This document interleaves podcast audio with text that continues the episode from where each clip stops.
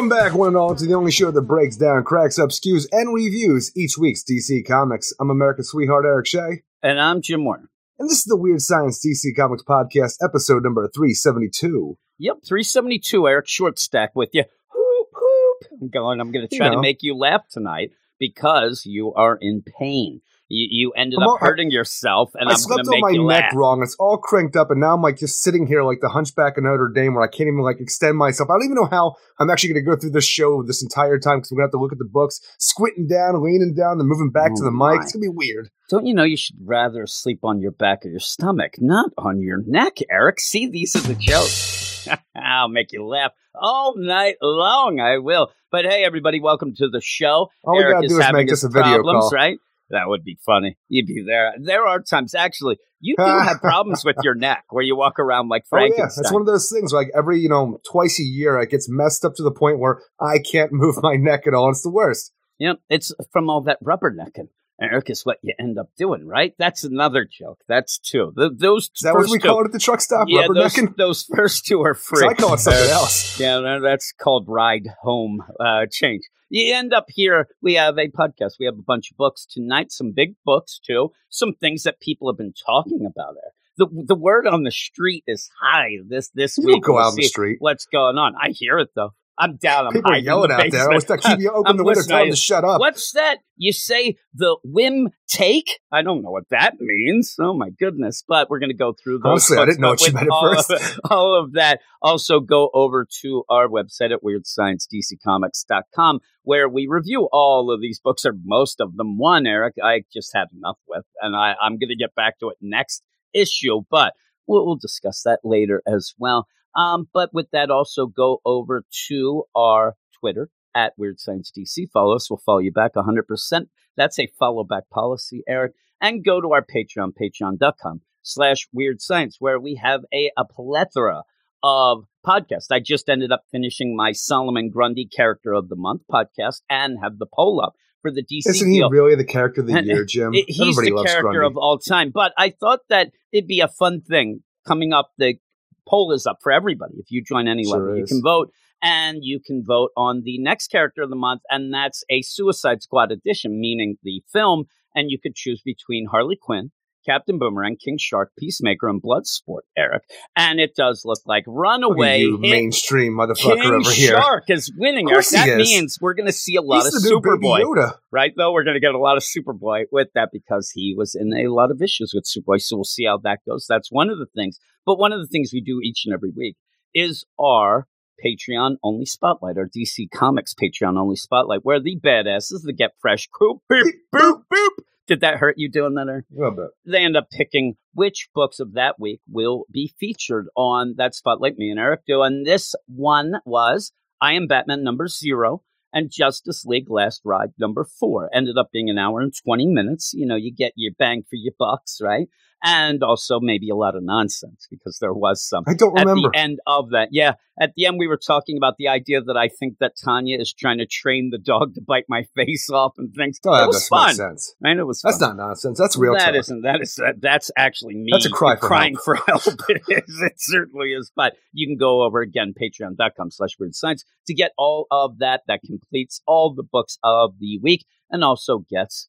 You know, you could get a lot of other things as well, Eric. But the people who you can blame if you don't like those books that are picked are the badasses of the Get Fresh crew, and this is their roll call, Eric. Roll call. Is that how you yell it? No, no, I, I don't yell. gonna. I think that because you're upset, I'm just gonna go so over the top. Jay Jennings there, Am I always Josh Murray from Not a Robot Podcast, Ted Probst. I love Punchline. We're gonna get some Punchline later, and we're gonna see that Eric does love that Punchline. Forrest Pauly, Cam, Joseph Buxick, Matt Razor, D-Man 3000, All New Dave, Lady Abby, Red Matches Malone, Niels T-Word, David Fink, Joey Bear Costco, Steve Baum, Tony Walton, Jason Colby, Sue 42 to you and me, Michael G. Me and him just did a Batman Mask of the Phantasm podcast that you can listen Great to on the Patreon. Ken Halleck, Comic Boom, Araki there at the YouTube, Cellar Dweller, Mark Jager, Aldrin Stoja, Nick Adams, Bill Beer from the Bat Pub, and has a new football podcast as well, Eric. Just a little aside. Ruben, Oh my God, Ruben. Carlos, Lone Wolf Mart, Luke Hollywood, Simon, Luis, Manship, Andrew and Belfast, Swanee, Anthony G, Josh Vermillion, Don't Need Him, My Man Pete from NYC, Sailor Moon, Mark, R Man, Rob Lewis, B. Murr, Brandy Murray, and Double Aaron, all time great Reginald, Drinkwater Reggie, boom, boom. I started Just having love- to speed things up because I really, the people at the back end, they don't get a lot of No, comments. you usually right? rush through them at the end Damn because right. you're running out of time. Those I always the- feel bad for them. Those are the long-standing ones. Actually, I think it's now in like an alphabetical order, but I'm not sure. But yeah, you know, they're all there. They're all I am happy that you guys did a, a Mask of the Phantasm podcast, though, because now you finally watch the movie. You can finally follow the intricate storytelling of Tom King's Batman With and Catwoman. that, if you go and listen to that, you'll you'll hear a lot of shade about that. But also, remember, I told you before that I had watched it. I ended up when when that came out, I said. I finally watched it. I realized that I didn't. yeah. I watched half of it and must have fallen asleep because I'm I'm watching it this time. I'm like, the hell's the Joker in this for? And I'm like, I guess I didn't finish it But the that's last the thing. time. I even told you about that when Batman and Catwoman 1 came out and how the story takes place and why the Joker would be no, involved. I, I didn't know that he was involved that much. I actually just thought that it would end and kind of Joker walks into town. Hey, baby. I didn't know that he hit her with baloney. And, and when you get hit in the head with baloney, you, have a, a long standing deal with that. But um, I liked it. It's good. It's, it's good. It is good. I don't think it's perfect. I had some issues with it. as I kind of issues do. you have with it? One of my issues is the long ass fight with the Joker. Really, is just in there to get a long ass fight with the Joker. But Batman theme opening thing? It's Oh, so, yeah. It's so badass do you crazy. remember Sometimes the? I like to put it on and just freaking, you know, chill out do to it. That's like me saying I like to listen to the Final Fantasy music, right? You end up at the end. There is a song, a sung song, right? Sing song, sing song, sang. Uh, do you know who did it? No. You know who? It was Tia Carrera. Oh, nice. And I ended up like, oh, that's cool. I got the idea that Michael G had no idea who Tia Carrera was, and then tried to explain who Tia Carrera was, and didn't get very far. I just said, you know, Wayne's World, yeah. Tia Carrera, I'm I saying, love how do you Carrera. explain who Tia Carrera is, really? and Wayne's World. Yeah. that's what I said. Uh, but yeah, it, it was really good. So you could go right now and listen to that. That was about an hour and 50 minutes, a lot longer than it was planned, Eric. Because at one point, me and you did make a rule that anything that you do movie wise, it has to be at the length or shorter than the actual deal. That that went down the tube. We, we were talking about a lot of things, though, and about you know some of the stuff. But with that, I do agree, and it, it's going to come into play next week because I think we have Batman, Catwoman next week. And yeah, now now I have my you know guns armed, Eric. Is that what you say? My you know, my bullets armed. are in there because now I am a little upset at the lack of you know doing anything with Andrea and the whole Phantasm deal. Though also by the end, never really explained how she was disappearing in, in a puff of smoke. Eric. That's never was technology. Jim. Well, it looked like it, but then was it because you never what is she She got a Batman teleporter? people. She got a teleporter, does she? I, I, always just she- figured the smoke was there and then she ran off real quick off to the side. at the end she disappears with the Joker. She grabs the Joker and Uh-huh. both of them disappear. I don't think she's running them through the areas. That's the problem. Like a But, honeymoon. That is the yeah, really. That is for later and also for the Patreon. So we'll finish Don't there. take away from that awesome movie. And I, I did like it. I gave it an eight five. An eight five out of ten. I don't know why I'm saying all of this here. Uh, I was higher than Michael G. Spoilers, man. Damn. And he gave it a lower score. Aaron. 9.5 That- that- out of 10. That's three jokes. I said I was higher than him. But he gave it a lower score as well. You get it, Eric? I'm explaining my joke. I was high as a kite, I'm saying. Oh, drug I was smoking the Mary Janes. I was. Is that what the kids say nowadays? I- I don't said, go look at me. kids." I'm at Woodstock 99. Holy crap. But we'll go off now to the books.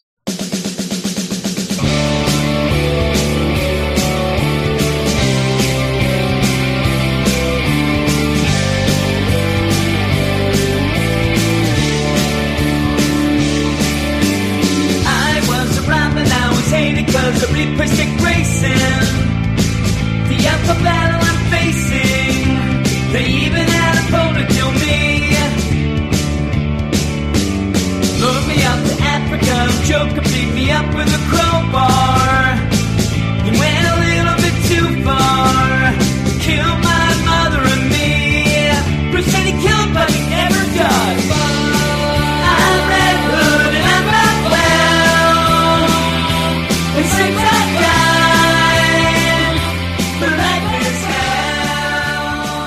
Ah, yes, we're back, Eric. Don't give me shit about the crowbar. What I, I can just about? imagine you sitting there. It was a bomb. Was What waiting are you talking like- I'm like crowbar. It, it, it rhymes better, Eric. Is what it does. That that's the mini version. It goes on to talk about the painting and stuff like that, uh, which I thought we actually were going to get at the end of this. I really did.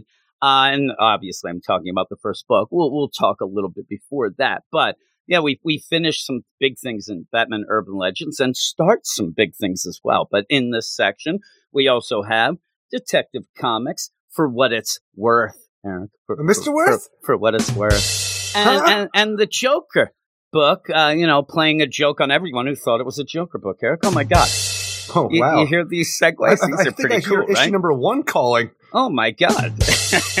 yeah, yeah. Hey, everybody. Welcome to the book section. Trying to keep it peppy with Frankenstein uh, being here. Uh, but I'm the yeah, doctor. all of these, I think you're both. The monster is the doctor, and the doctor is the monster. We end up, you know, having these books. We're going to have a section of two after this as well. And again, all of the reviews can be found on the website, weirdsciencedccomics.com. So go check those out. And, and you could see like cool things like the headers on things that we do to make little inside jokes. Usually those are done, in my mind, I do that to kind of make Or you don't. laugh, even though, or sometimes I just don't even come up with stuff. But with that, I, I don't even think that you even read them. So I end up at points I'm like, screw this. And, and this past week, I didn't even get done what reviews I did until I think it was quarter of four. I don't think it, started till it was terrible. Well, I couldn't. I had too many other things to do in this damn house. So, with all of that said and done, we're going to go into the first book, which we had that song leading into it because this is going to end the cheer story here. And I don't know. I expected a little more, but it is Batman Urban Legends number six, Eric. You know, I'm I'm trying to get to my deal, and I'll go to the uh, uh, uh the thing that's screwing me up is when we do these, we always talk about the creative teams as we go. I'm like, why didn't I write the creative teams? Even though I talked to you about that right before we started. In this issue of Urban Legends, we end the Red Hood story with Jason giving up guns and possibly getting closer to being on the painting. Uh, continue setting up the Wildcats return with a zealot one shot that Weird. felt weird timing wise. And a setup to the Deathstroke Inc. book coming up from Joshua Williamson. However, the big news on the Pulse of the Streets was the end of the three part Tim Drake story that gives them a little more choices on the dating scene, Eric, is what I say. Yes, Tim Drake is bisexual, and while I will wait and see if that's something that can expand or elevate the character, I, I just wish it happened in a better story. And, and that's my play on this. And I Or waited kind of. I, I kind of wait till the idea of us talking about this because me just getting on Twitter saying, I wish it was a better story, people are just going to hate me. And Oh, it's yeah, kind of set up to get a hate deal. Uh, here we can explain it, but, you know, we'll get into that. But with that, when we say set up, a lot of it isn't, well, set up that Tim was bisexual. My idea is set up this actual story. You, you can't just have a three part story that you're just relying on a one page, you know, thing at the end. Hey, look, I'm bisexual. Let's go on a date. You have to do Okay. something better with the story, and it's Well, a even real when you shame. start things out where it's like Stephanie Brown and Tim Drake, who have had a love affair for 20 years now, our time's like, oh yeah, they broke up off panel. Let's move on. I'm like, no, you can't do and that. and the weird thing about it is, it's it is the idea. Like he says, I love her. He, I mean, he is trying to figure himself out or whatnot. But it would have been nice to figure it out with her as well because it does seem Or like he's bisexual, but we don't really know. And and with well, that, come out and said that. Yeah, but with that, my hope, and I'm saying just reading it by the end, but you know, it almost feels like, well, since I'm bisexual, I can't date Stephanie, which seemed odd. And so you get that, and I wish that it was more. Now we're going to have more. It's going to continue in Batman Urban Legends number 10, it seems. Hopefully he goes to the Bat family. Hopefully he goes to Steph and things like that. But my big thing in this is that these chaos monsters, Bernard, BDSM it- Chaos Club. it, it there was nothing there. It's a nothing story that's just set up to the end. Hey, by the way, you want to go on a date? You got to have a better story because this could be something special. It really could, whether or Like, not. I don't know why Bernard Dowd was was hooked up with this club in the first place. That was trying to like lure rich kids in, but like, what happened? And then we just beat up some people dressed as chaos demons. I mean, end. remember at one point you had Tim Drake going off and saying like this one girl was missing. Went to her friends, hey, what's going on? I don't know, but they were talking about some chaos monster. Remember, they were on their phones and Yeah. stuff. And then that just went to a bunch of people in masks, then people doing BDSM stuff that didn't quite seem fully You feel the pain, Tim Drake and then Tim Drake, then the Chaos Masks or again. Tim Wayne. Yeah, and it's just nothing. I'm telling you, everything well. about this feels off. Even the idea that we're calling him like Tim Wayne, like because of how things were in like the mid 2000s, bringing Bernard Dowd back in, who people haven't seen in comic books since 2005, just for this one three issue story about him being by him. Like you're you're just throwing things at or It seems like you just that nobody really cares about something. anymore. Like, hey, does Tim have a removed. friend? Yeah, does Tim have a friend? Okay, Bernard, who, again, if anybody's going to come, and I'm not going to He's got a complain about the deal. I'm going to wait and see. But Bernard, originally, the big thing with Bernard was he was obsessed and thought that Tim's stepmother was hot. Oh, she was. So, yeah, and so that was kind of like the deal. But who knows what's going on now? But we will start. We'll get to that in a minute. We will start with the Red Hood and Batman. Cheer, part six of six, written by Chip Zdarsky, Eddy Barrows, Eber Ferreira, Scott Eaton, Julio Ferreira, Claire Albert, Marcus To, Adriano Lucas, and Becky Carey. That's a hell of a, a team there. There's a lot of artists. I didn't even realize that really. Uh, but when we go into this, I don't know. It, it just, to me, it felt like it fell flat. You had a lot of setup of things, and then it just has to be all of a sudden, oh my God, it's part six. Let's get it done. And there's some good moments. And the big thing is that at the end, Jason decides, "Hey, I'm not going to use guns." And I like that Bruce kind of says to him, "Well, that is that. No, no, no, Bruce. It's it's That's my not decision, for you. not This you." And I like thing, that. old man. And I love, I love when Leslie comes out and says, "Hey, where's Jason? Oh, he left. Did you hug him?" I shook his hand. Oh, oh Bruce, you asshole. piece of shit. That's pretty cool. But Well, that's everything the thing. It's the idea of me- Jason Todd walking away. I'm not going to use guns anymore, even though I've been using rubber bullets. Not going to do it anymore. And this is my decision. I'm you, I got done reading this bit, which should be like a huge revelation for the character, like getting closer to the Bat family. But he's not. He's the bad boy of freaking Gotham City. But I, I immediately like you know put the book down, got on Google. Task Force Z, DC Comics. I'm like, oh, now you have electrified crowbars instead. Guns don't kill people. Electrified crowbars do.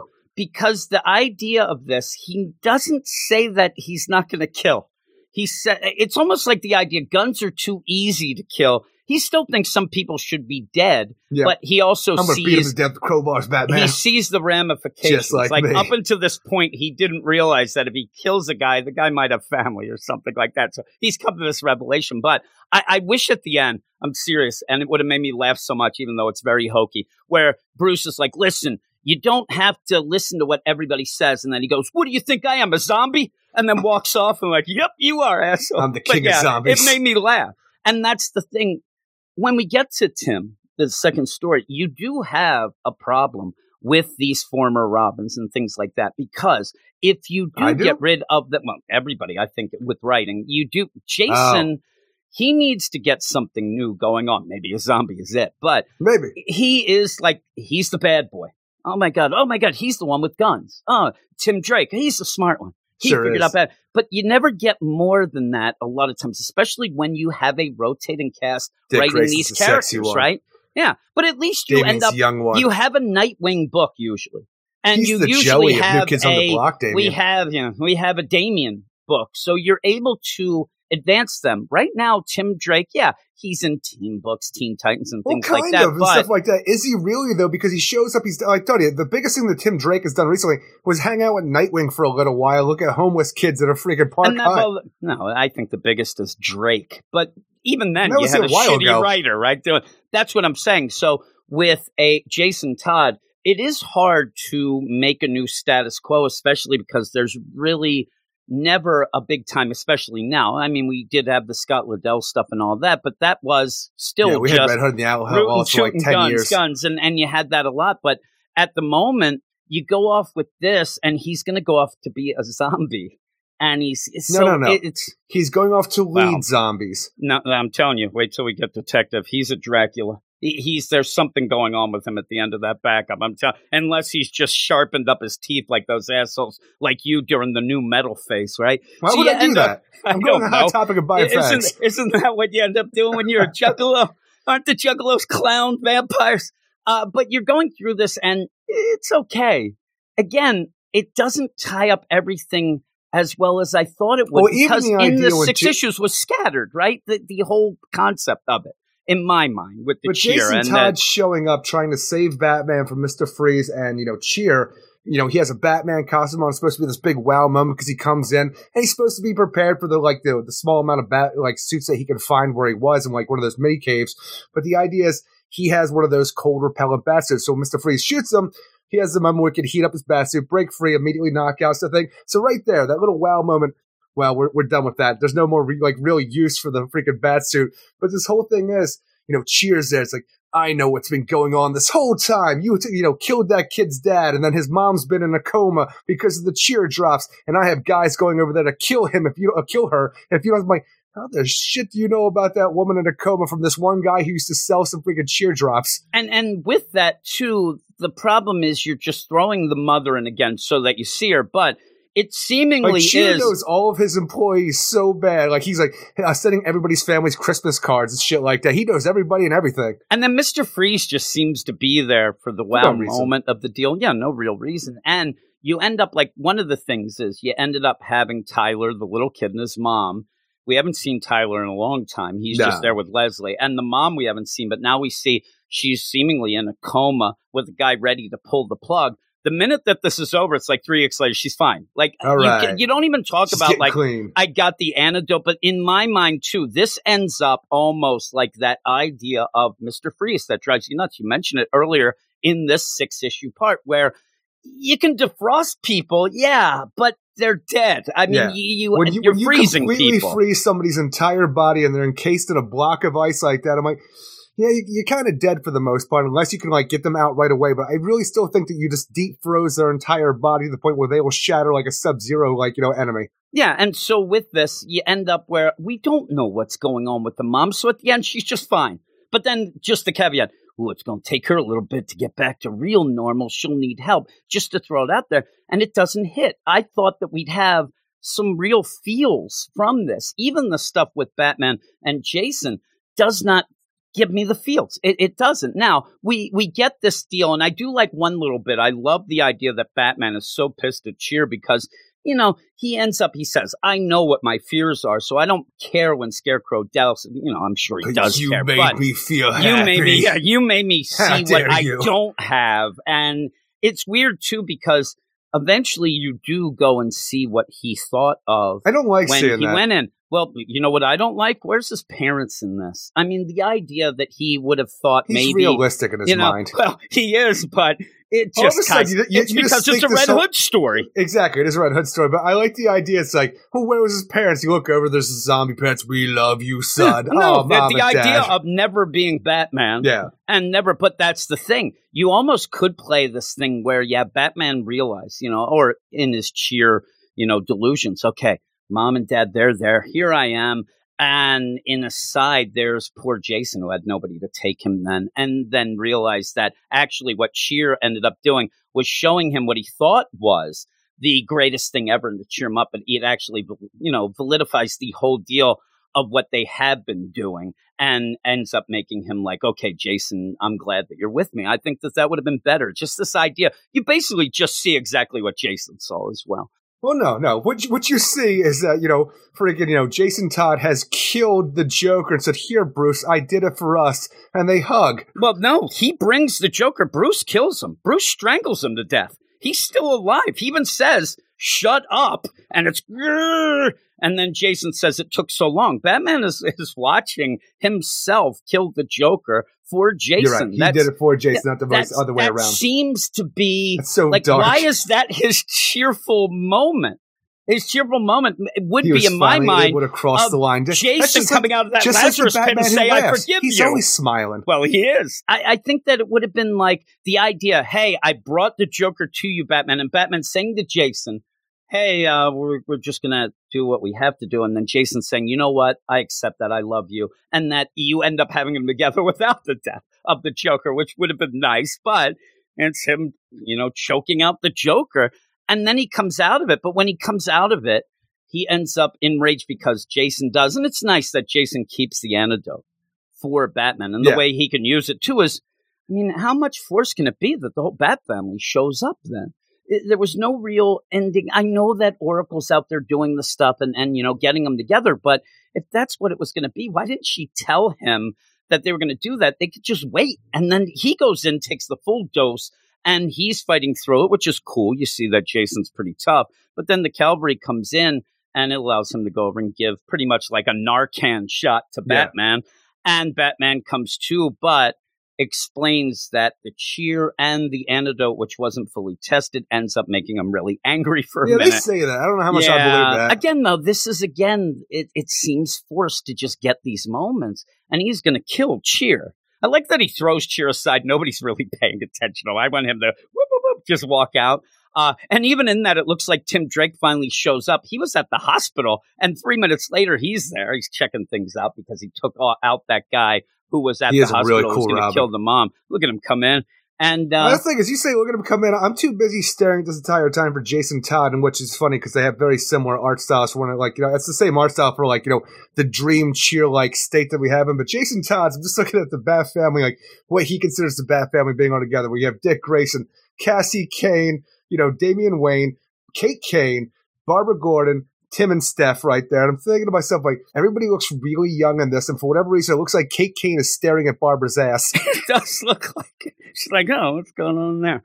Yeah, but even that, you know, he he ends up so he's like, happy. we lived, we have a family, all right. And again, that's nice. And right here to seeing like Tim and Steph together again, I'm like, what's going on? Yeah, yeah. well, we'll see later. Uh, you know, he's bisexual, so you end up where at the end everything's Doesn't mean just he to wrapped up. break people's hearts. Again, you end up though where you have Jason run off to, hey, Tyler's here. We set him up with money, all this, uh, the foundation. Hey, I'm going to give you this hoodie. Don't tell anybody I'm Red Hood. All right, let me go talk to Bruce. And then the Bruce thing is just like, hey, we're, we didn't get the cheer all the way out. We kind of got it off the streets, but there's still after like nothing's really resolved here. And Well, then this whole with- thing too. We stopped. We stopped the mass production of cheer and stuff like that. But people are going to be going through terrible withdrawal because they're used to being happy in this terrible, terrible Gotham. I just want to know how long do you think this uh, Tyler's mother has for this apartment? She talks about like I'm going to get back on my feet. I'm going to pay you back. I'm like, she just has this really great house now. Yeah, she ain't paying nobody back. So She if I do TV. drugs and somebody kills my significant other, I'm like, somebody will give me a house. I always mention the Simpsons, but it's like the Simpsons when the Germans take the plant and like any of you alcoholics, yes, me. Okay, we're sending you to Hawaii. He's like, lucky drunks. Oh, we're so upset. Now, Jason says, like, hey, listen, that's it. No more guns. I know I've been using rubber bullets, but no more guns. And then, like you said, electrified crowbars. And but then he says, like, all he's doing is changing the Well, that's weapon. the thing is, is, right? is he trying? Like the thing is, this is supposed to be a, like a personal triumph for Jason Todd, though. But I just think he's really trying to skirt the issue and just like you know, not allowing Bruce the idea of just speak up and say, you know, you killed somebody Yeah, over that's there. That's the thing. Like, where is this? body Where's dropped? Bruce saying that's fine now, but you killed a man? You are a You a murderer. gun and It's not even him right in mentioned. you. It's not even mentioned. And this is where, like, Get, out the- of here, killer! Get Mr. Worth and the jury in here. He'd be like, I don't allow that. Where he's like, listen, jury, um, I'm not going to do that anymore. All right, you're you're okay. Uh, he killed a guy. He ended up killing a guy, and now he's just like, I know I was using rubber bullets. No, no, no. You kind of use It's real so ones when you pick that other gun up. Him talking like this is almost like a probation, like a hearing, kind of like a like a, a pardon hearing kind of thing, where it's all like the whole idea is like, have you changed? You think you're the same person you was? Like, I still believe people deserve killing sometimes, but I right, using guns no more. He ain't getting out. Paroled. I, I could just imagine his lawyers like, that's not what we discussed. He's like, listen, I'm not going to use the rubber bullets anymore. I, I'm going to use other things. And it just, Some people deserve to be get killed. I don't mind, but yeah, he just says some people deserve to die. I'm Like, so nothing really changed. Nothing No, really nothing changed. at all. He was We're using just rubber really going to go bullets. heavy on the crowbar, which I hate because that's all anybody can associate with Jason Todd. I like, he's like, listen, no more rubber bullets. Okay, well, what do you, I'm going to use katanas now. I'm going to use a big broadsword. Use It's gonna be bazookas. awesome. Bazookas. It's like no handguns. It'd be funny if he's very specific to the Using brand. shotguns now. Yeah, he's like, I'm sort of shotgun. Uh, but yeah, he says, I still think people should die with a smile on his face. You and then says, I, I do, but again, I do like the idea. Hey, Jason, I'm glad it's the right. No, no, no. I don't want to hear it, Bruce. This is my decision. I'm not doing it for you. I'm doing it for me. I realize that there's repercussions. You know, you kill people. You, there's things that happen, right? Apparently He's not. like, all right. Not if you know Batman. I, I love Batman. It's just like, and, and Bruce, like, you know, the last time I thought this happened, I almost killed you, but here, give it to me, buddy. And they shake. And he goes off on his motorbike. Eric, he's off on his Bad motorbike, boy. probably heading to like New Orleans, right? He's, he's heading to Well, land.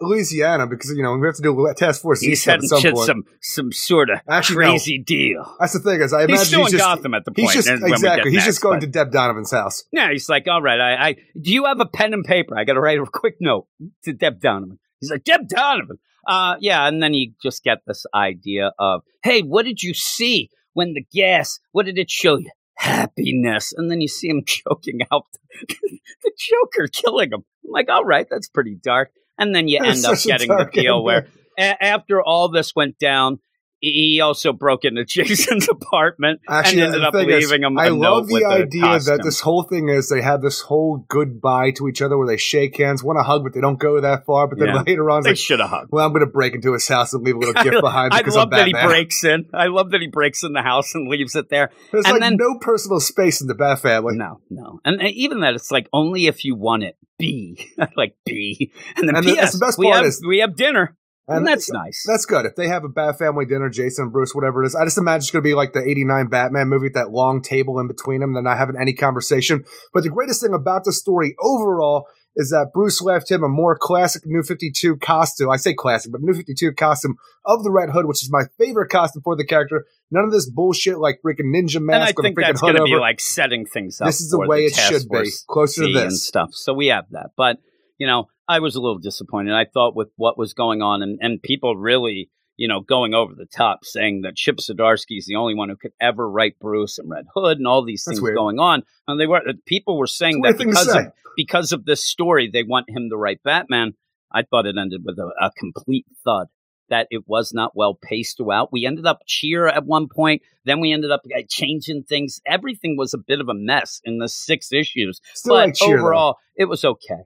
But yeah, cheer. Who knows what happened? Like I was talking about the He was last issue there. about how it's like a little oversaturated in Gotham with the idea of the Joker toxin, Scarecrow's fear toxin, now Cheers cheer toxin. I'm like, it's a little bit overplayed, but I But do like the idea of the character. yeah, but now he's gone there. But he maybe can make some come- more. Maybe Uh, that's all he has, though. That's the problem. He's just. I I gotta go Scarecrow and steal my have that, wife's formula again. Yeah, yeah. So We didn't get back to her that- either. That No, again, weird. that's what I'm saying. Everything just kind of ended and and ended to end, and it seemed like a thud. But the next one we get is Zealot and Blood for Blood, Eric, written by Matthew nothing. Rosenberg, penciled by Chris. Sprouse, uh, Karl Story, Pete Pantazis, and Josh Reed. And uh, yeah, you get a Zealot story. Not even that. You have Zealot Uh, dressed up as Wonder Woman, killing people, hunting down Which is Maxwell cool. Lord. It's It kind, seemed it like- maybe, but I'm it like, why? seemed clever though because Wonder Woman didn't make it back after that. Now they say months ago y- that's not enough. When you end up Wonder Woman, like oh my god, this seems weird to have Wonder Woman. Then you realize it's Zealot dressed up, seemingly Well, that even when that months the- ago, like Maxwell Lord, like what was he doing in this compared to what he was doing in Wonder Woman before? You I'm know, the thinking that that's Infinite where Frontier? this is supposed to be, just after. the Mariko idea, it's like, Tamaki like, stuff Mr. Ward, she's this. here. Like it seems like he still has Ward Industries in this. I whole know, thing. Like, it, but it doesn't make close? sense, She's right? inside. She came in from the roof. How does she keep finding me? Bring but the wouldn't it be a cool up. deal? That, and that's the thing, like, oh, she made it to find you because she's dressed as Wonder Woman, that's as if is- security cameras the- don't go off. Well, that's when the you, is, that's, is that, that be she dressed like Wonder Woman? Yes, we think that's how she got through the outer checkpoints. I'm like, Huh? but I don't, I don't understand why being dressed as Wonder Woman will Here- allow you to get through the the, outer checkpoints of Lord Industries. If I'm Maxwell Lord, right, and I have Lord, just say this, say, forget that Wonder Woman actually shows up in a little bit. The idea that Zealot may not know, and, and even Halo, they're not sure, whatnot, that anybody knows if Wonder Woman came back or not, it would be a really cool play. That Maxwell Lord somehow is the one of the only ones of villains that knows that Wonder Woman isn't around. That would have been a cool play. But the idea, if I'm Maxwell Lord and I set up a you know, I have my industries back and I'm like, okay, I'm setting up the perimeter. There, there's the first rule is if Wonder Woman gets anywhere near here, you stop her. The idea that the security didn't work well. Now we see that she's, you know, killing people and has a sword. So there's where you're like, yeah, this isn't Wonder Woman. So that's a cool play. But I thought that it was really clever to like, oh my God, what's Wonder Woman doing? She can't be here. And Or then we see it people. sell it. And then she ends up showing up anyway. And I'm like, oh, like, what are you doing here? I don't understand the timeline. I don't Well, understand. not and only this that, is but such a non-story. But that's the thing is you have Zealot dressed up as Wonder Woman. Once you think like Wonder Woman's here doing stuff which feels weird because where we are in the DC universe right now. It was months ago, but Zealot dressed as Wonder Woman served no purpose. She then go tracks down six like you know six days later to find Maxwell Lord on a freaking Paradise Island, kind of not the Paradise Island, but like a Caribbean island, or like was it uh Montenegro? And this whole thing is she just shows up. Wonder Woman's like, "You can't kill him. We're gonna fight." And then there's this deep seated history between Zealot and Wonder Woman, which we know nothing about, but they just kind of hint at certain things here and there and just go off. You know, Wonder Woman's gonna go for Maxwell Lord, and all it does seem is that she was doing all of this so she could cut Wonder Woman and take some of her blood and cut her with, her you know, you're going to have to explain that even. But even so, you end up where I love it, where Maxwell Lord just gets on his boat and waves. He is 10 feet away. Wonder Woman flies. I mean, th- there's no, I love, he's like, sayonara, sucker. And then, you blew it, Wonder Woman. She just flies off. And then up, I did it. And me and you both laugh because she has the blood on the sword, right? So she ends up grabbing some of the blood and then puts it as her normal face paint type deal. Then takes some in a vial and then says, Hey, tell Marlo I'm coming vial? back. I got what we needed. And to go, and you're like, oh, they're supposed to get Wonder Woman's blood, and who knows what they'll do with that cloning? I don't Well, that's know. the thing is that could be something going on with Halo later on, where because Wonder Woman is gone and you can clone her and have somebody like you know the clone take her place and stuff like that. That could and be a really lot cool. of times they even try to use that to get like some invulnerability, like all the Well, even if you go but- back to what Shea Fontana was doing with Mayfly and trying to get Wonder Woman's blood to cure her of her anemia, Yep, and it may be some but maybe then the something as simple saw as the that. truth and took that blood out. Remember, it did. It saw the that's how it truth in her. It was. Uh, but with this whole thing, it, it's intriguing enough, but it's just thrown at you. You just ended the Grifter story, and I think that all this is. I'm saying about what would they do with Wonder Woman's blood, but with the whole Halo and Wildcat stuff, it, it's not enough. I mean, we just got done Grifter, and then you just throw this out there as if you just have to keep. It, you know the idea of Halo and Wildcats on We everybody's mind, Matthew but nobody really cares. something. Yeah, well, he ends up, you know, doing this. He ends up doing something in a little bit that we'll talk about a little later in the section as well. That I think you like, though, Eric. But Sure. yeah, with that though, you're like the end. I'm like, it, it almost is like me saying like the end. Like who knows? I don't really care that much. It looks good, but then we get to the Tim Drake story, and this, you know, is the big one. This is what everybody's talking about: Tim Drake and Sum of Our Parts, part three That's the three. thing is everybody's talking about it, but I think there's t- like talking about the the headlines about Tim Drake comes out as bi, but they're not reading the story. They don't know anything about it, and even if they do, there's so much misplaced stuff in here with like Bernard Dowd, like, oh man, there's this new kid in there that Tim's dating. I'm like, he's an old kid. You don't know anything about it because I was never telling fucking some set up. people, right? And it's written by Meghan Fitzmartin with art by Belén Ortega, Alejandro Sanchez, and Pat Brousseau. And you have this deal where, you know, Bernardi's about to be sacrificed. And I love the idea. It's like, hey, looks like these chaos monster people with their things that we never really set up or know anything about, they're going to sacrifice some teens. What is this? The 60s? I'm like, I, I don't know what 60s you were in, but really, if you're going to play a, a decade, go 70s because that was more It's of that terrible. Craziness of you know the demon slaying, and not demon slaying, the idea of You know, we used to slay all them demons in the the Satanists and stuff. Sixties, you know, that's a little love. Hey, we and- had Satanic Panic stuff. in the eighties as well. yeah, but it was really bad in the mid seventies. So With I you mean, the idea your D and D. sixties just it threw me off. It, it really did. I'm like, okay, We had the Sharon. Tate murders and that.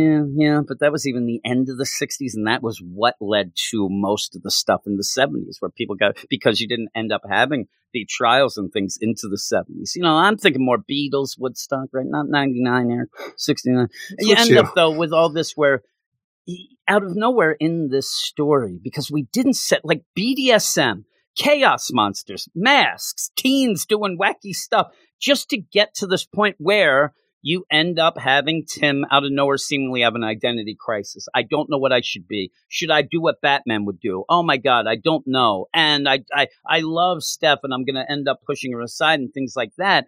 And you needed more room for this, but you oh, you had room though. You had three issues to set things up. And most people who are talking about this, I think you're right. First up, didn't even read the story. But if they did, they read this issue and just got to the end Yeah. because these three issues, it's three issues of nonsense. It really did nothing. We have not liked anything from the first two. Granted, if you're going to tell people that this reveal at the end is out of nowhere, it seemingly isn't because remember when we first talked about the first issue of this story, people had already said Oh this yeah. is going to make Tim gay at that point, but bisexual. And we said we don't see it. I don't I just see never what they're saw it. He was about. hanging out with an old friend and having dinner. I've done that plenty of times. But the whole idea, though, where people have been shipping Tim Drake and Conner Kent for freaking, you know, 25 years at this point. It's around that time. But the idea where people have been wanting him to be gay or bi this whole time. Now that it happens, like, see, I told you. I'm like, no, I never really saw any of that going forward. And this, like you guys saying, like, I could say that about a million things. But if you're going to set this up to have this new character development, Tim Drake, my favorite Robin, you need to do it in a way where everything in this infinite frontier, where everything matters, go back to legacy things with the miniseries that we had of Tim Drake during his Robin run, where you had the Robin miniseries, and then Robin 2, The Joker's Wild, and then Robin 3, Cry of the Huntress, make this Robin 4, and then add whatever subtitle Yeah, you have want a mini to make it mean it. something that you can like collect on its own outside of a, a throwaway three issue like like story in an anthology Batman book. I'm like, And- it seems so out of why- place here. That's why I want to keep saying about the idea because legitimately, if somebody's going to complain, if, if somebody's going to argue, if I say I never saw anything with Tim Drake before this ever lead to this, Uh, people can argue with me and say a lot of times you don't see that. That's something that Yeah, yeah. somebody has and says, and that's And you could even you could even go back to the idea, idea of his identity crisis that he's had for like the last five or so years, or even ten at this point, where he doesn't know who he is, and he keeps trying all these different things to see what feels right. But it turns out it wasn't the thing that he was focused on. His sexuality was what didn't feel right, and he put that out there. And you could make all of this work, but you know what? It'd be But even make it better in if a it was in the story. story. That's if you the would have thing, brought though. all that other stuff about his identity crisis into the story to add into this whole thing for the reveal. It would make sense. Here, it's just a big like nothing burger, and I don't know why it's t- presented this way. the way that they had it, you know, people are yelling, "Oh my God, what? A, this is bullshit!" Because he dated Stephanie all this time, but that doesn't matter. He, he's seemingly bisexual, Yeah. So that doesn't matter with Steph. That's still there. I just would have liked to seen you know them together and break up and seen the dramatic incident. They just broke up like, "Yep, I done broke up Yeah. with my girlfriend." We, hey, we you know, actually had the breakup off panel. You didn't Yeah. even have them really saying it, and then it was kind of brought in again. The idea, though, here this chaos monster deal, it's it's nothing. It's nothing. The No, actual nothing three issue story is nothing. It is awful. It's it's a bad story. Just the idea where we're introduced to this detective that he kind of gets buddy buddy with. That's out of nowhere. It happens way too quick. Just to at the end of this, him basically giving Tim that push, that final push of like, I think that you're what you are. It's not like I can tell you're trying to be something. All these things are just thrown at you just to get everything is to get to this reveal. You you could have had character this you met last issue for the first yeah, time. We barely all we knew was this guy ends up being new in Gotham and he doesn't put all of his work in the computer and had a bunch of papers laying in his And I car. think you just There's wanted no the Bat family to come talk to him. Yeah, there's no connection. And so when you get to the end of this, it is the reveal is what it is. You can hate it or love it. You could say that this could elevate the character. You can say it pushes him back. I have to wait and see. I don't know. We'll see what they do with it. And if it does end up, you know, being something better for Tim and, and you know, rounds out his character. But in the story, it's nothing. If The- you're going to present it this way, I'm going to do a little script doctor here where you would have a six issue mini. And I know it doesn't really tie into what's going on currently with Batman, but make it a scarecrow story and a fear toxin idea. The fear of who Tim doesn't know who he is, but when he finally figures out, he's no longer a bit too afraid of the scarecrow is able to overcome because he knows who he is and isn't af- afraid of it anymore. And remember, you, you have some lead up in. You get the James Tynion Detective Comics. He ends up seemingly dead. Everybody thinks he's dead. He goes off. He's in a prison and some other world, dimension, whatever, comes back. Never and dealt with that. after that. seemed a little like off at first, but then seemed to use that to finally decide I want to decide what I am. I don't want to listen to everybody else because he was going off to college. And Batman was watching him, and he was supposed to go Young right Justice time. he took left and he didn't go to college off and then bendis went with the young justice and that Ivy nonsense, University which is was still nothing waiting. but yeah he ended up like right there shows that he's trying to figure out stuff and trying to figure out what he wants to be so it works okay for What's me even funny too way, with the idea that Bernard, I mean, there's such weird dialogue in this when Bernard and him are fighting back to back, and Bernard's been training so you know he could hold his own next to Robin, which felt weird. But like, why couldn't he have fought him, them off when they came and Yeah, got him That's because He- he didn't do needed, anything needed earlier. sidekick like Robin to be around. the whole idea, and you needed him to get captured you need he- the whole idea here. One is guy like, captured. You're acting so like too much like Batman and not enough like Robin. Well, one thing is progression that we had before in the era that you would have known Tim Drake and Robin from when you were around. Like he was leaning towards being Batman. That's what he wanted. Even becoming Red Robin, where he was more of a Batman like character, and he was super serious, which really threw the rest of the Bat family off. Yeah, and it just just think he ends up he saves Bernard, who's there tied up, Suddenly, then Bernard can fight just so he can be back to back with them and fight and say, Hey, you look like you're trying to be Batman. Man, even he can figure it out. And then says, Oh, by the way, if you know Tim Drake, tell him that I wish we had that date. He's, I said to you, it's like, you giving shout outs here or something? Like you want to shout out to Snooky Duke on Oakhouse Avenue while we're at it? I mean, what are you doing here? You're just yelling because everything is forced into that deal. Everything feels, and that's the thing at the end. If you want to say, ooh, that was forced, in the story, it was. I mean, it's so forced the way the story progressed to get because we don't know anything, anything about this cult. Nothing about it. All it was was we don't even know somebody. if Bernard's been up to somebody it to all this time, Bernard. how long it's I been. I mean, at one point, remember Tim was like, "Oh man, Bernard, what have you been into? What are you getting yourself?" And and yet now it's just like, "Oh, Bernard." And and the minute that he's he's about to be sacrificed, now he's you know Robin Junior here, and he could beat everyone up, which he did. Why didn't he fight back in that restaurant? Why is that? He needs an all audience. nonsense. I guess. Uh, because even then you could say, "Ooh, remember there was that big guy, that big cast monster that seemed supernatural and stuff," but now it's But it just guys with masks. Just and- douchebags with masks. It seems like there's at least seven guys as big as the guy who actually took him down in that restaurant and, and you know kidnapped him. But now he's able to fight them all. It makes no sense. This has all been a forced way to get to the reveal at the end. And, And again, depending news. on whether or not you like the reveal or not, It's fine. don't forget that this story was a bunch of nothingness to get to that. So hopefully, where it says we'll continue this in Batman Urban Legends again, not even continue con- it in a mini series. You're continuing it in a anthology Batman book. That by then, I swear to God, nobody's going to be buying. Maybe they'll No. buy it for this, but it, this book is going to fall off the face of the earth next issue.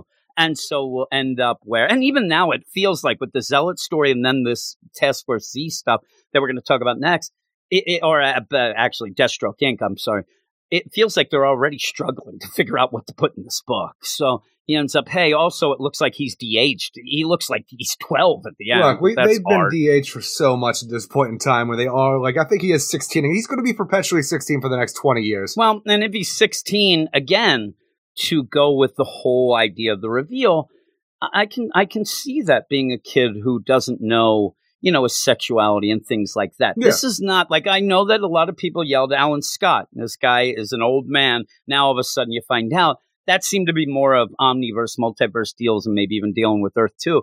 But at this point I can't tell you that a 16, 17 year old kid who decides that he might be, you know, bisexual that he kind of knew all along, but now he's going that, that, there's nothing wrong with that. That that happens. This is not, uh, you know, out the, the deal. The problem is we've seen this kid be 16 for 30 years. So people think the idea of, oh my God, I read all these things and whatever. I think he but- was 12 when he started. Okay. Well, again, I would hope that, you know, he's not as sexual as I was at 12 at that point. But You know, You it know has I'm been saying? 30 years. I think he's The aged idea- like four years. yeah, that's what I'm saying. The idea that we're sitting there and you're saying, uh, you know, a lot of people, I read all these things 30 years, 30 years. He's not 47 now. And even if it was, a lot of people come out at that point in time because they don't know what they're supposed It's to do. Like even the idea of like growing up in America for the even a time frame where you are an older person for how things used to be. It's like you know what you're supposed to be, and this whole thing, like you know, you get married, you have kids, do like you know, have the whole like 2.5 kids married with a house and stuff like that. You know what's expected of you, and then when you realize. Well, maybe I shouldn't be doing it. You're like 50 years old at this point, and then you realize, oh my God, I've not been true to myself this whole time. It happens all the time, It does. especially somebody who's like around from the And I was 1940s. gonna- And I was going to say at the beginning of this, uh, seriously, the idea, you know, I I don't know a lot of terms and things. A lot of things change. I'm an old man, Eric, is what I'm saying, and, and sometimes I worry that go. I don't ever want to offend anybody. Is what I'm saying. I'm an old guy, but I, I this sort of thing said does not upset me.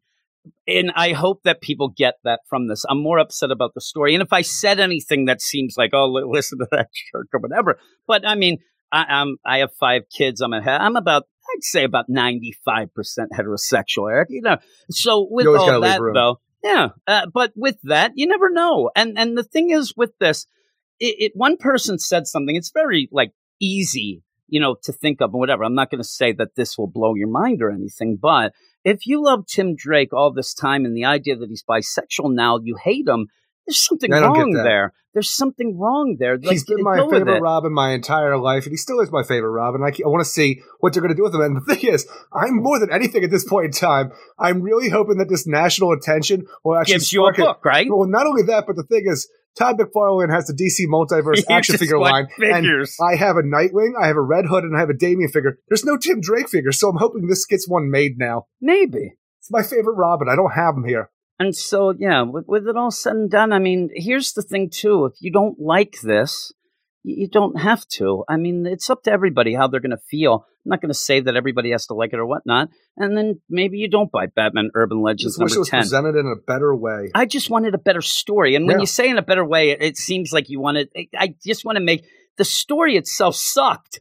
And you just did it for the reveal. Do it in something where it felt special, something that was important. So years later, where people are like, oh my God, you got to read this. And it would have been so much better in, in a miniseries. Like you said, a continuation of the Robin. Four. Yeah. Yeah. And then you could say, like, oh man, that was something special. I This imagine I still say for that. people is special, but the story was not. It- I think that would still confuse people because I remember when I was coming out when I was a kid and I didn't know what the Robin like two or three was. Like, is this one about Jason Todd? Because it has two on it. yeah, really. Is it offensive? I say they could have had it bye bye birdie. Is, Yes, is that yes, offensive, Eric? yes. I don't know. I'm an old man. I'm just going to rely on that. But yeah, make it special. And some people We're will say, now. some people will say that the ending was special, but uh, you know, for everybody else, make the story good. I mean, I don't really. It, we we've read a couple things now with Meghan Fitzmartin, which I do want to say it seems to be a gem. Uh, there are people that are legitimately flipping out on her on Twitter, and she is Really? very People respectful. flipping out on Twitter She- about yeah, something they shouldn't she's be? very respectful Get to out of them. town. Which Eric, get this: when you're respectful to people who are throwing hate at you, it makes them angrier. Oh yeah. It seems, but she You've been angry so many times. she seems nice to to, be doing. Yeah, she seems to be doing well. You know, my idea of nice is what, but she seems to be doing this. You know, for something that she wants it to be special, she just has to write a better story. And this combined with the Robin Eternal that we had in Future State, which was okay, but wasn't a great story at the end either. I need to see something better from her, especially if we're going to come back to push this deal and to, you know, see if it works out. I'm going to see what this means because a lot of people even say it. I don't read Batman normally and think of, you know, who he wants to nail or anything like that anyway. So the sexuality of the part, that's a nice thing. Yeah, that's now. But you, you end up where I still need a story. You can't just rely on that. You can't use that as the thing that you're only going to do. So we'll see when we get back to it. But overall, again, I think this three parter was a down story, but I'm still going to leave the door open at the end to see how this works with the character. And if it does give him, it's given him more focus, which you like too. But Sure the last do. story I like the art in this too. yeah, yeah, I do too. The last story is Black Canary in solo, written by Joshua Williamson with art by Trevor Hairsine, uh, Rain Beredo, and Steve Wands. And it is basically setting up the Deathstroke Incorporated book with Black Canary going off. Which It- I'm it- calling Defiance too. yeah, it's it's a weird kind of uh, setup with what's going on and, and the current deal because they do seem to go through where you have Oracle started out. I've heard about this thing, and, and this is something again. It's going back to Green Team stuff. We we get this a lot, where some of the tech, Batman tech, has gone out. Somebody's After the Joker War, it. all the tech that was stolen out of the hibernaculum and different armories that Bruce, like you know, the Batcave and stuff like that, all sold on the black market to an organization called Trust that's led by Juliet Valentine. Who's this? This we got to figure that out, Black Canary. And what I like about it is this could have been easily the all right, we're going to get a team, we got to track these down. You're going to end up getting a scat. And they kind of twist it. Joshua Williamson twisted. No, we know who it is. You just have to go in. We got to figure out what they're up to. You got to go they're doing. undercover to London and try to get hired by Juliet as her personal bodyguard to get close, close enough to figure out how to shut this down. And I thought it was cool. Where, but Black Canary is so out in the open as a member of the Justice League right I'm now. telling you, that's not The book even good. starts on the Justice League Use roof. Huntress or something along those lines. Black Canary ha- is like you know so entrenched right now with not only the like you know being a superhero, Birds of Prey, and now the Justice League on top of it. Currently, I'm like as well as the past. I'm like everybody knows who you are. This is not a good way to be using you as this character. And the funny thing is, when you go into this, it gets. It makes me think it's like Joshua Williamson sitting there, and he's because he's going to do the Deathstroking book, and he's like, Yeah, that checkmate stuff. I'm gonna do. My, it seems like it's just everything is against each other and whatnot, and even the idea that Black Canary recently in the last issue of Just League said she cannot stand Deathstroke. She hates him so much. But you know now what? She she's on hates fake team. Deathstroke more. Yeah, yeah, and so Even the idea, she's why would there, do we but have a fake Deathstroke because he's told he couldn't have a Deathstroke in that Just League book? I don't because know he's over because here. of this. Maybe, maybe, but even when we had to have a fake Deathstroke that did ultimately nothing. And then you have Talia in the Checkmate book, but she's also supposedly, not really now, it seems, in the you know the whole totality and the justice and car all the now she's in checkmate then she's in this at the end and everything's getting all know how. I'll wacky tell you, with all the stuff that we're doing because of Infinite Frontier and the multiverse stuff, and like people being in charge of making sure, like you know, Director Bones and stuff like that, even in Infinite Frontier, like we got to make sure that we're involved in this. We know that we have the totality out there, made up of villains and superheroes, which is probably a bad idea, but it's there. Like Talia al Ghul is over in Checkmate. She's in that book doing totality shit, and she's over here about to do a Shadow War. I'm like, I, I think you're overbooked, baby. yeah i think so i mean the idea che- like if it's gonna tie in but checkmate i think will be pretty much close Forgotten to completely. over well yeah it already is Not good. really i mean that wasn't Wishes do gonna- come true. Yeah, yeah uh, but yeah it'll be over by around but so It's Yeah, been tell- over. Talia's doing a lot of stuff. that was one shot, right? But you end Yeah. up in it. It's a, it's a cool setup here, and it is the idea. If you're going to go with man, why are like the the person who's the dummy in this seems to be Barbara, who thinks that you can have y- you know the Dinah just go in and like, oh yeah, you know, I just saw her on TV with the Just League, but she's fine, she'll be in. But everybody else is playing games back and forth and trying to you know skew things and do stuff. But it's Barbara who thinks that this is the right thing to do, is where I think the dummy is. But once you get into it and you end up having Dinah go off to this Valentine deal and having this set up, I thought it was pretty cool. You know, you have these guys attack this party, but it's also set up through Talia to do that to prove that Dinah will fight these guys. Uh, the only thing I don't understand how she ended up on top of that light fixture above her her car at one point seemed odd. Did you see that? When No. you end up where they're fighting these guys and she ends up saying, Hey, I said to somebody that I wouldn't get loud and she uses the canary cry, knocks the guy out, but then seemingly jumps out of the window onto this light fixture. I'm like, that's weird. That- Oh, that's yeah, a yeah, weird then she deal. do- Jump down off the Yeah, and then jump down. Yeah, I'm yeah. like, that's a weird. I double taped deal on that there, one too. right? Yeah. And then it was weird too because they were up so far up.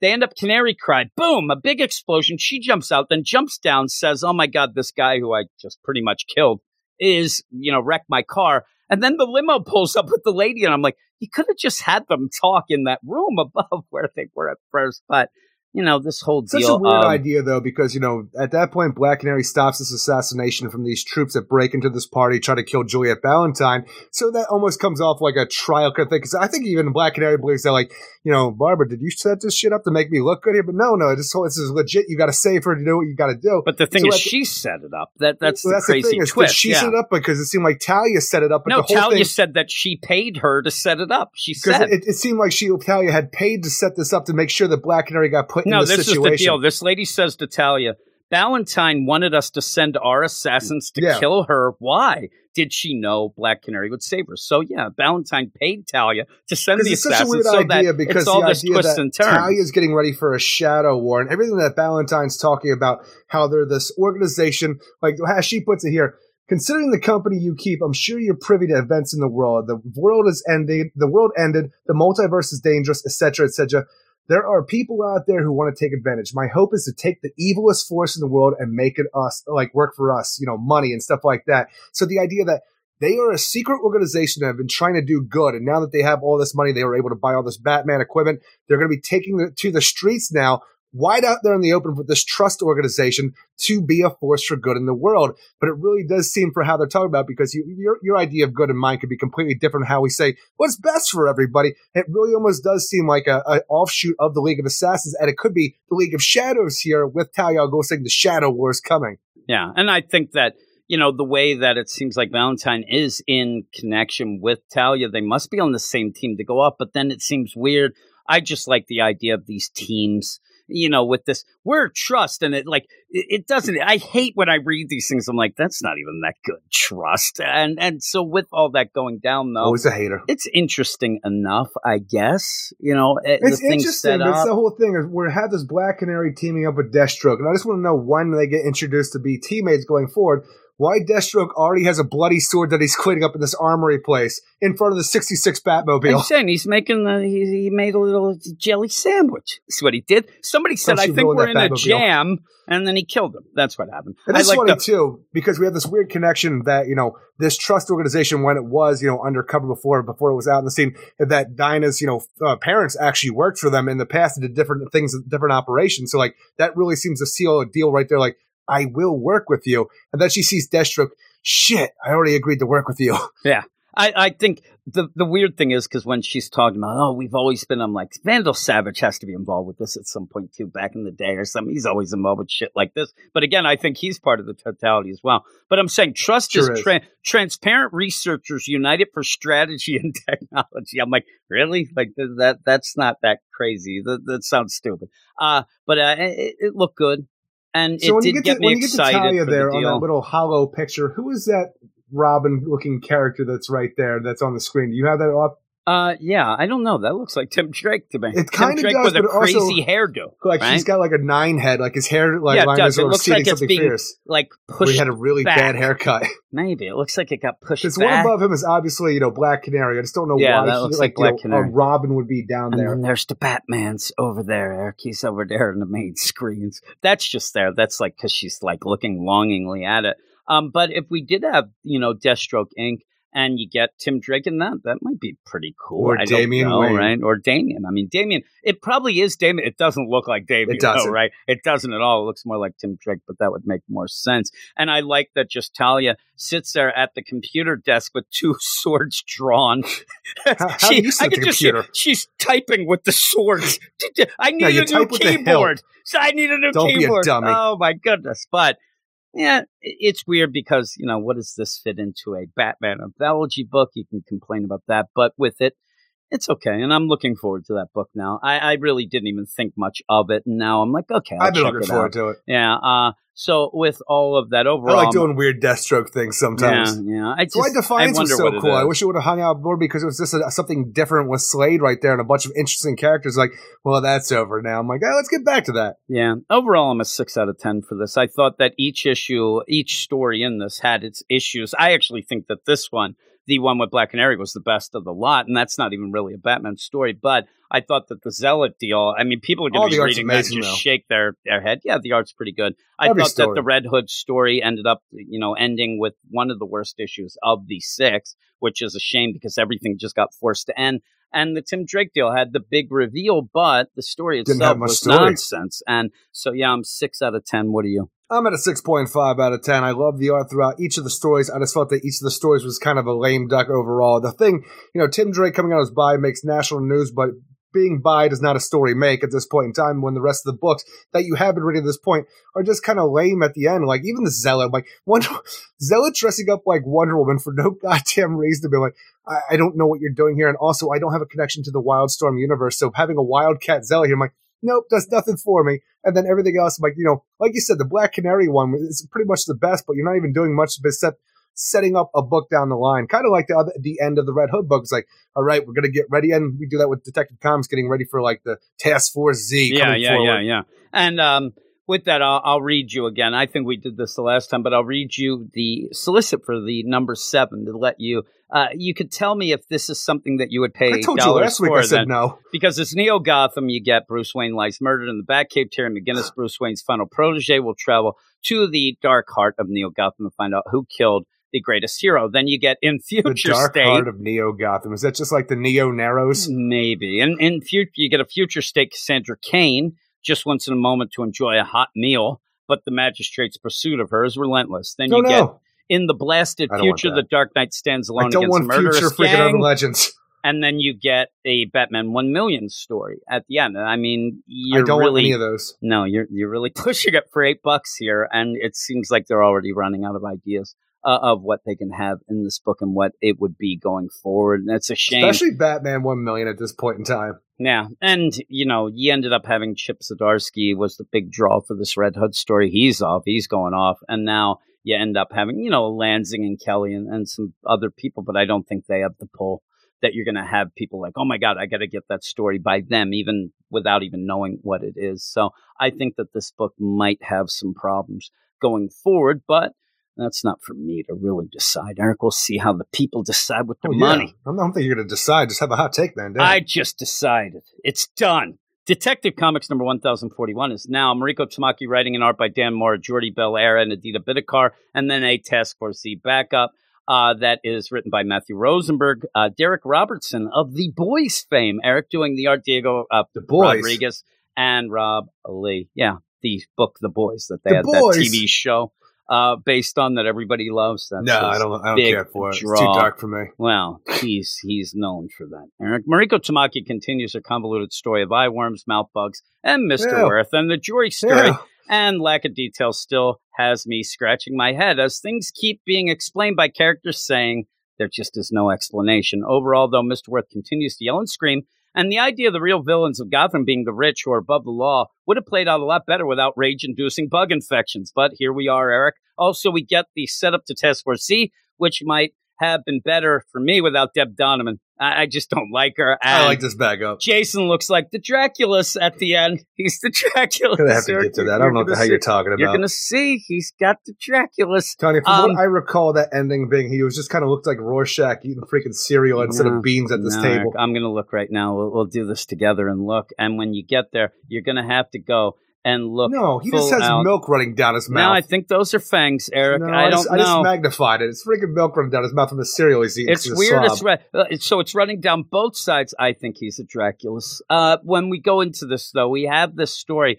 One of the things that I've wondered about, like when when when is this? Like it almost feels like at one point we were really pushing towards a synergy with the Batman book, with the whole thing with the magistrate, the whole thing with this fear state coming up. And this issue, it kind of just completely throws that aside and ends up We're with just jury Nakano yelling and screaming about uh, where's Hue Vile? I don't know where he Biggie is. And sir. and, Get his ass hey, here. I love the idea. It's like, what? Worth got out of prison. What happened there? Uh, we really can't explain it. Oh, right. That's what I was talking about with that. He ends up like, that doesn't make sense. Eh, what are you going to do?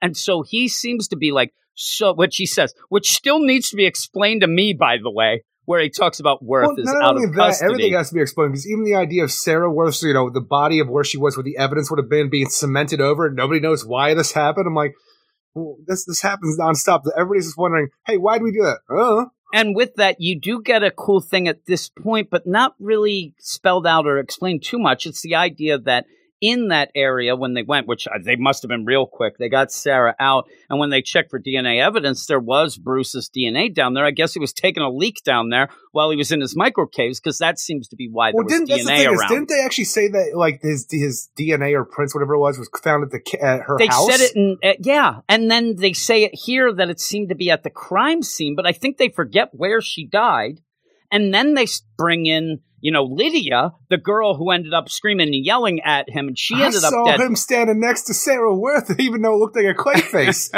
but they're like where is he gonna end up saying like, like bruce says uh, as batman listen the evidence is not the greatest here and, and i'm you know i was exonerated you know or bruce was. And then worse like i don't care what you say. I saw my daughter melt in front of me like Please, these things are always talk just about that, Mr. yeah Worth. these things are always pushed aside here now with that it's so funny to me because one of the big things that you've been hinging on is the idea that Mr. Worth might be infected with the worms, right? Yeah. Because he's so over Hopefully. the top. But it can't be no, because they say it at the very beginning. It doesn't have a lengthy gestation period, as if to spell out, listen, if you thought Worth was part, he's not, because we would have seen it by now. And so you even have that, which makes it lesser. Right, he, I, I, I got to the point here where he's yelling at Batman about what he knows about his daughter's death and why Bruce Wayne's to blame. Police investigated Wayne. His DNA was found in her apartment. He was seen with her by a woman who was later found dead, another victim of his madness. I'm like, he was seen with your daughter days after she was already found dead. For I want to know And the thing is, was it her apartment in the beginning of this, like when she Mariko I thought it was Tamaki just a over, party. where it was a party, but was yeah, it, it was her just a party. I didn't think it was, but even if it was, there's going to be a lot of DNA from a Sure party, is. right? Well, fingerprints, so- whatever. But know. again, we and get again, that. we say that it is his DNA. It's funny, Bruce too. doing in her apartment? and I and they Skeet, say skeet, apartment, skeet. so you're right. I thought it was being clever, saying like the way at the that crime scene. And a lot of times where Batman, Bruce Wayne, Batman gets into that little corner there where he could explain why the DNA was there because he was Batman. Is it like the, but he can't explain it because he's, pick- Batman. he's pickaxing into the sewer ground, Yeah. and then he's wiping the sweat off his Wipes brow his and sweat. against the like, wall. what DNA is there? and they're like, we saw your DNA all over that glass of wine that you were drinking. And so Skeet, even skeet, with skeet. that, they ended up where, again, the police went, and this is where it's funny to me. The police go and they look into it. And they end up saying, you know, that's not the case. He's not guilty. Bruce Wayne's not guilty.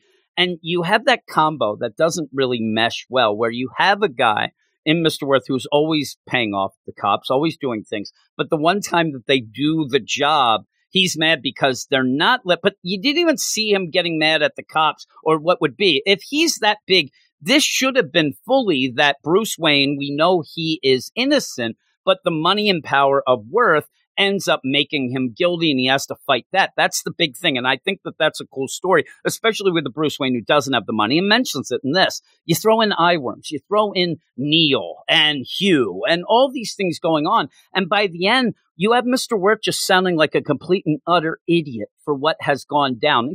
Throw in Lady Clayface. He saw what he thought his daughter melding away in front of him, like, and, and then gave himself up to it at and then went out and got out and then got started out, blowing up. blew up a freaking This PlayStation guy has blown up half of Gotham.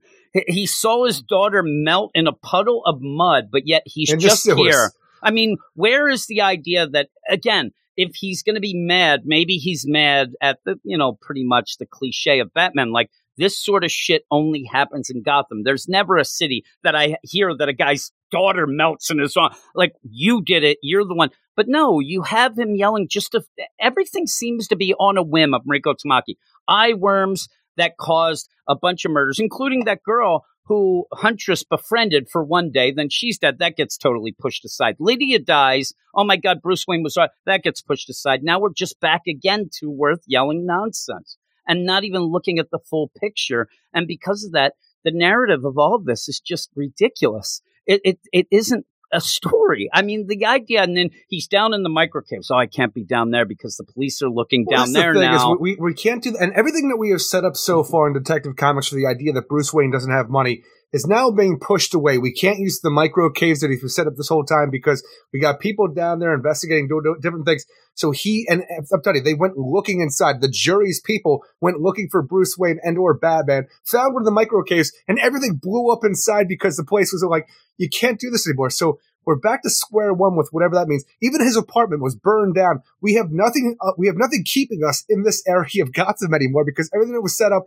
you know, what six, seven issues ago, it's all gone now. He had to go to a freaking dock where he just had a crate that was labeled, you know, earthworm fertilizer that he had his old freaking, you know, blue and gray, you know, Batman suit in there, which looks badass, but it's a wow That's moment for is. no It's reason. just, yeah, it's a wow moment for no reason. it also, looks great. I love if, it, but if you're going to go with the synergy of things, I'd love it. He's like, I don't know what I'm going to do. They're like, well, call Ghostmaker. I mean, this guy has a lot of stuff. But even in this book, though, it doesn't play out. Like you said, you just go to a crate, you get the old suit, looks great, wow moment. But amazing. what's going what's going on in this? I love too where all this is going on. I don't know why this angers me.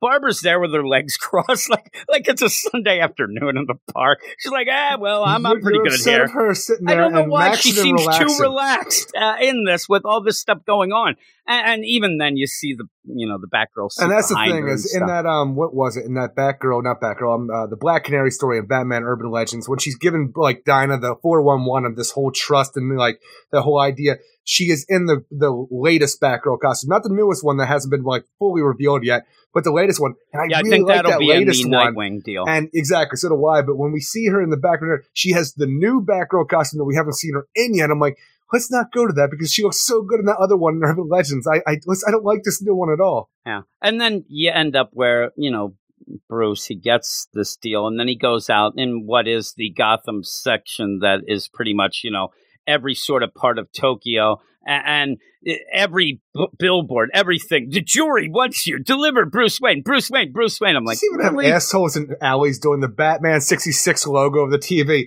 Deliver Wayne Batman. The It's jury. funny too because look at all this high tech stuff, and then you just have that. Li- this guy thinks he's important. it's it's Oh. me. Hey, look at Deliver Wayne. Uh, even then, it's supposed to look like it's like, oh my god, the whole city's against him. But then you go way over the top, like everything. The one even looks like a Home Depot sign. Ends up there, and okay, and then you go. And speaking of, you said earlier.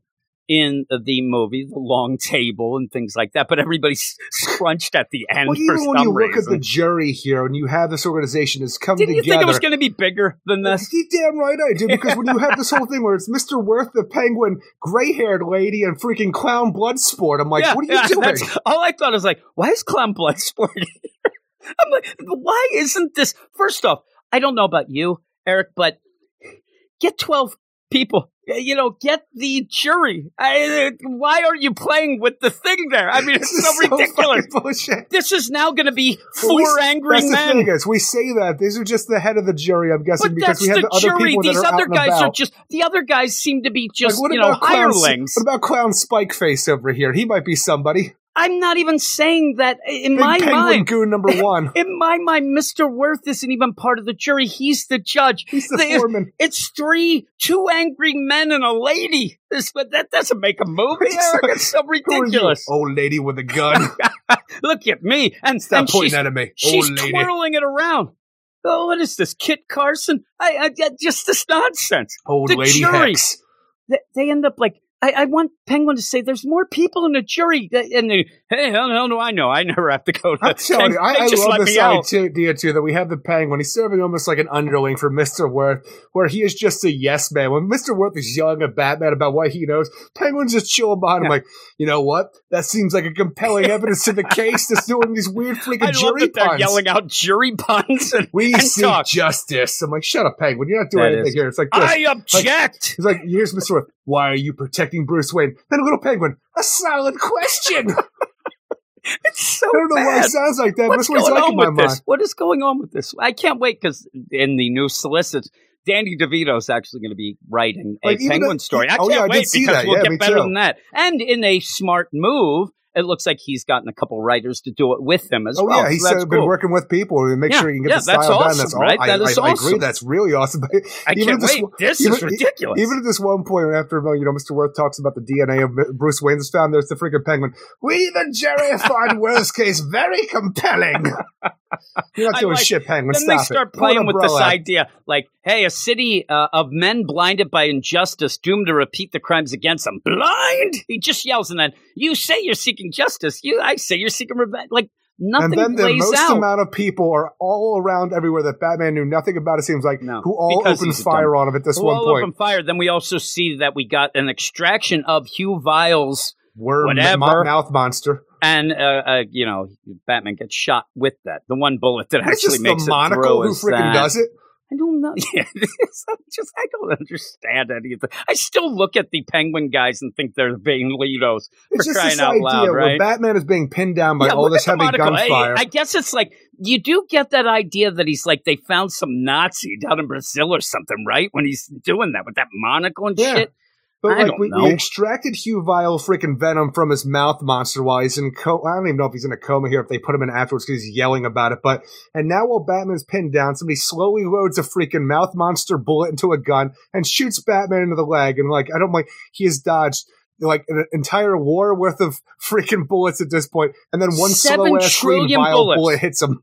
I love the idea. Seven trillion bullets in a dark room. The one that's fluorescent green and It's like waits, fucking reanimator coming waits until afterwards and shoots him while he's hanging out in the, the rafters.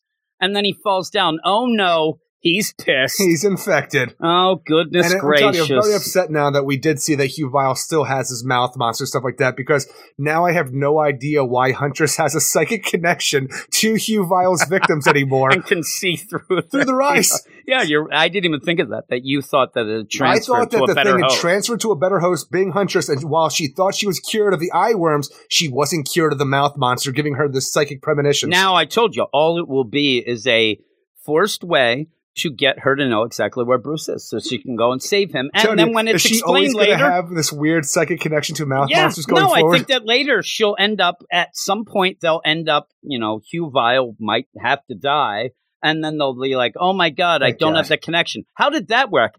We'll never know. It always seems to happen in this book. I mean, the idea that we had earlier with Lady Clayface, why was she able to only look like Sarah Worth? no, no, No, we'll to do with never know. Gas, maybe. We'll never figure it out. It, no, it, Well, I'm not a it's because it's a it's a forced narrative. I'm Sure not either. I'm going to tell you what it is. It's that, and even this issues later. Hey, how did how did Mr. Worth get out of that jail that he actually took himself to and ended up giving himself up because he had just seen his daughter melt in this? Uh, and we'll never know. It's it's You know like how many licks I of a know. lollipop. Billionaire. Yeah, I guess. But he was the one who set it up to go to jail. It's so weird. Maybe He went to jail, realized this sucks, and bought his he way went to jail. He got out of this shock that his daughter just melted. And he's like, I'm going to get the fuck out of here. There's probably some What drunk in the jail with him going, I know who you are. You're the Batman. You're Batman. He's Every like, guy "Shut up." And then Penguin was right there. That seems probable. They need Tell you, somebody to have a Penguin is big one of my gavel. favorite Why doesn't he have a big of gavel as a time, and He's a weapon? joke anymore. Oh, just a joke. A- And even at the end, I'm telling you, all this shoved on top of each other. And then at the end, Huntress is like, I know, Barbara. I know the person's infected because now I can see out of his eyes. All right. That's great. I have that great. power They now. do end up saying that it's like a rabies type of deal that gets you it's like mad super earlier. rabies, like the and they have, crazies. they Or have like the a- 28 days they have an antidote anyway. It's hmm, and then we get to this uh, yeah backup, the Task Force Z backup, where you do have you know smoking like a badass Deb. That I don't. I just is, didn't like. I don't like Deb Donovan, and when I originally opened up this backup here and saw it was a Deb Donovan backup, I got very upset where she's riding the freaking subway and pissed off about it because she's there trying to talk to the mayor about like I don't even know. It's not the mayor actually. I think it's something in like um the president of the Gotham Transit Authority. That the transit authority, and they're going to be upping the way, like the like uh, the price of getting on and stuff like that. And it's already awful to begin with. So it's pretty much her just searching for a story. And in the background of this whole thing, you have Red Hood, like you know, peeking around and putting a little note in there. and you see him there the- with the hood. Do you see him Exactly. with the Actually, red hood there? I didn't look at it initially. After I saw the reveal, I went back to make sure that he was in the subway and I, secretly I- put it in. I would love to think that also Jason went over and, and punched that bald guy in the back of the head, and that guy turned fight? around and thought, yeah, that he started the fight. Though even that didn't play out well, where there's just a fist fight with two guys. All of a sudden, hey, everybody, get out of the train. Those guys stay in the train. They and then the police come. It's such an odd way to cause a, a, a distraction. Not even a distraction, but like a mob scene where Well, you can have is, Jason Todd. I'm looking that. at the progression of the panels here, and it does look like Jason might have actually ran into that guy that turns around and looks at it and says, "Excuse you, you fucking yeah, dickhead." it's weird, right? But that those two guys start fighting. I mean, I I've been places where two guys start fighting. It doesn't end up where seventy people disperse like that. While those guys just stay there punching, and then the whole police department shows up. It was a very odd scene. You could have just had him go by and put this deal. Because look at the guy spilling out of the train as all the police come in. But the the thing is, look for the bodies. The whole deal is the setup where. Jason leading Todd Deb is Donovan giving- to the morgue, where we get to see the dead body on ice of Bane and Manbat, R.I.P. Manbat, and oh my God, Astrid Arkham. That's one of the worst parts. Is like I'm guessing she died in A Day, but we never heard about it. We just knew that she's gonna be in Task Force Z, and she died somewhere. Her body's missing. Who would care enough to steal Astrid Arkham's body? Not me, because she's an awful character. Yeah, and the the thing to me, it's a little forced of like, hey, check the bodies, and you go and you just see Bane, Man-Bat, and Astrid Arkham gone. And there's a lot of people who die in Gotham. The idea that it's like this, and then that guy's like, uh, this creeps me out all the time. And I'm glad Deb says you picked the wrong line of work. If creepy bodies, you know, you- you're in the morgue. It just seemed very forced. The Deb Donovan stuff in that especially what the note says and doesn't say. It's just like okay, and then she runs into Vicky Vale, which is nice because Well, that's the we before, talked the- about before she does that, she's leaving, and somebody puts a gun up to her freaking back and says, "Stop looking into this. It ain't worth it. I'm going. to You're going to get killed." Batman freaking knocks this guy out and says, "Stop looking into it, Deb Donovan." So it's such a weird idea where one guy was willing to kill her to make sure that, like, you know, she stopped looking at it, and Batman's like, "Look, bitch, stop doing this." To where she wakes up Vicky Vale in the middle of the night, and makes her go to a dive bar so they can sit there and talk about whether or not she should drop the story or not, and if it's like you know crucial to her health or not. Yeah, which she seems like she wasn't going to do it anyway. I think she just wanted to drink. I, I don't Vicky know why Vale. we don't get to see who this guy is or why Batman's not interrogating this guy because as soon as he knocks this guy out who had a gun to Deb down his back, he freaking just you know grapple hooks himself away. Is like, I won't warn you again. Go home. Like, let, let's deal with like you know what's going on here in Gotham right now because you just left this guy in the street. Yeah, and so you end up where it, it's to set up, like we said, Force Z. At least we know Vicky Vale is still not stuck in the cell phones Oh, thank that God! we had so worried back in her. the Nightwing Ben Percy days. Um, but yeah, it's just to have her there in the name. was that called? The Dark. Web? What was that called? Yeah, it was like the I can't even remember, but it was a dark web story where you ended up Ben having that Per- weird Benjamin deal. Percy leaves Nightwing, goes over the Marvel, but he left the story and never resolved the idea well, that Vicky Vale was stuck in a cell. Remember, phone. a lot of that story was resolved then in the Batgirl Yeah.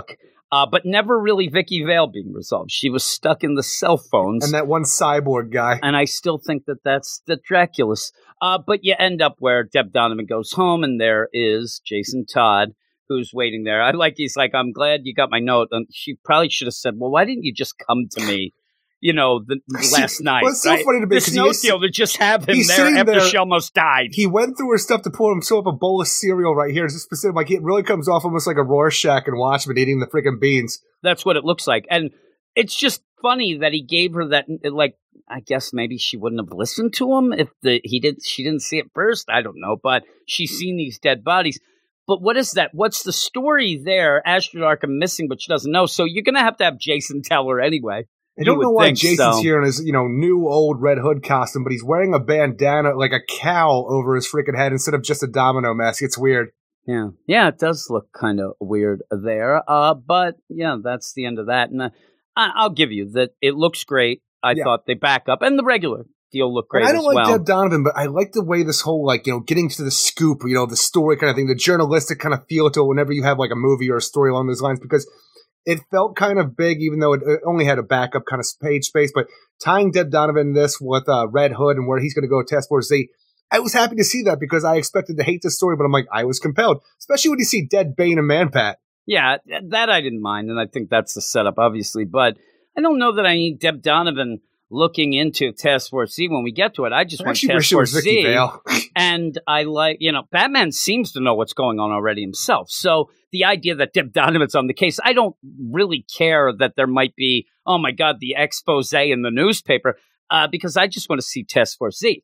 I, I don't care if it's a you know Electrified crowbars. we already know, like even the idea, if this would have been Deb Donovan find, ab- finding out about just Task Force X, the whole idea, like I don't need somebody looking into that. That's part of the whole deal with the Suicide Squad Look, and all. I'm so talking about is this. If you have two things you can learn about, the government is using criminals, super criminals, for blackout programs for you know, to, like for the coun- like country, overseas, wherever. What do you want to know? That the government is using reanimated freaking corpses and a freaking black ops crew. Like, the, Tell the me about funny the thing zombies. is that that's the thing though. The funny thing is, is that we're privy to both. Sure are. It's in great, an isn't it? omniscient thing. That's what I'm saying. We're just Pretty cool, watching right? that. I don't need Deb Donovan searching into it because I'm going to be reading the book and enjoying it, hopefully. So I don't need her snooping around because Right now, what, what is that going to do? Let's put this whole thing. Let's make a bet. Like not a bet, but let's just.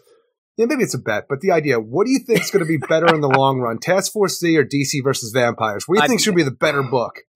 Well, if you had to choose, put your money down on something or gun to your head, like this is going to be the better one. What do you I'm, think it's going I'm- be? I think it'll be Task Force Z. I, I'm looking forward to Task Force Z I, a am- I am very partial to a Jason Todd and you know Suicide Squad. And it's Squad. part of course, and zombies. incontinuity. But again, the the vampire thing maybe that'll be fun because you can do whatever. But I like thinking of the idea of Jason being there with the guy zombified version of, but killed Alfred. I mean, Electric there's a lot of things going on with his electric crowbars uh, that probably are just there to because really. What do you do? How do you do the test for steel with zombies? You know what Well, I the mean? thing We're from going to blow what up I've seen brains. is no. The Yeah. thing is, if you complete it, they'll bring you back to life. Yeah, I'm saying like, what is the caveat that you have to keep going because some of these. Well, that's the be- thing is, if you I don't think you to get do, you're just prodded dead. with the. I think you just get prodded with the deal. Some of these guys want, like, you're a zombie. How how sentient are you? I, I got to see. I'm just saying. I don't on. think Mr. Bloom wants to stay dead. Fuck Mr. Bloom. Yeah, no, Mr. Bloom But no, I'm to gonna. I'm gonna. dead. Since you say uh, Task Force Z, I'm just gonna, you know, do the opposite because I think it's gonna be fun uh, for like a year from now, or even over a year it's for one of just those. that's we the could thing. say- a year of fucking Exactly. vampires. we can I- talk about like you know who was right about what because I know.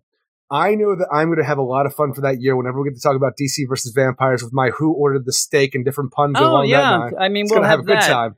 I'm gonna look. I'm gonna get my little, uh, you know, ball here, my crystal ball, Eric. I'm gonna think. It's Uh, a weird yeah, ball. you're gonna want to drop that book after six. you're gonna be like, No, oh, I'm this is a six issue. DC versus vampires. this is fine. a one shot. not too we'll heavy. see. We'll see. We will see. But what would you give this detective? I would end up giving this detective, be- and because I pretty much just like the backup, because nothing else in the main story makes a lot of sense with what you're doing, and everything is forced to get to where it wants to go. Thankfully, the art is great, but I've given this a 5.8 out of 10. I'm going to give it a 5.5. I, I it, it's weird too.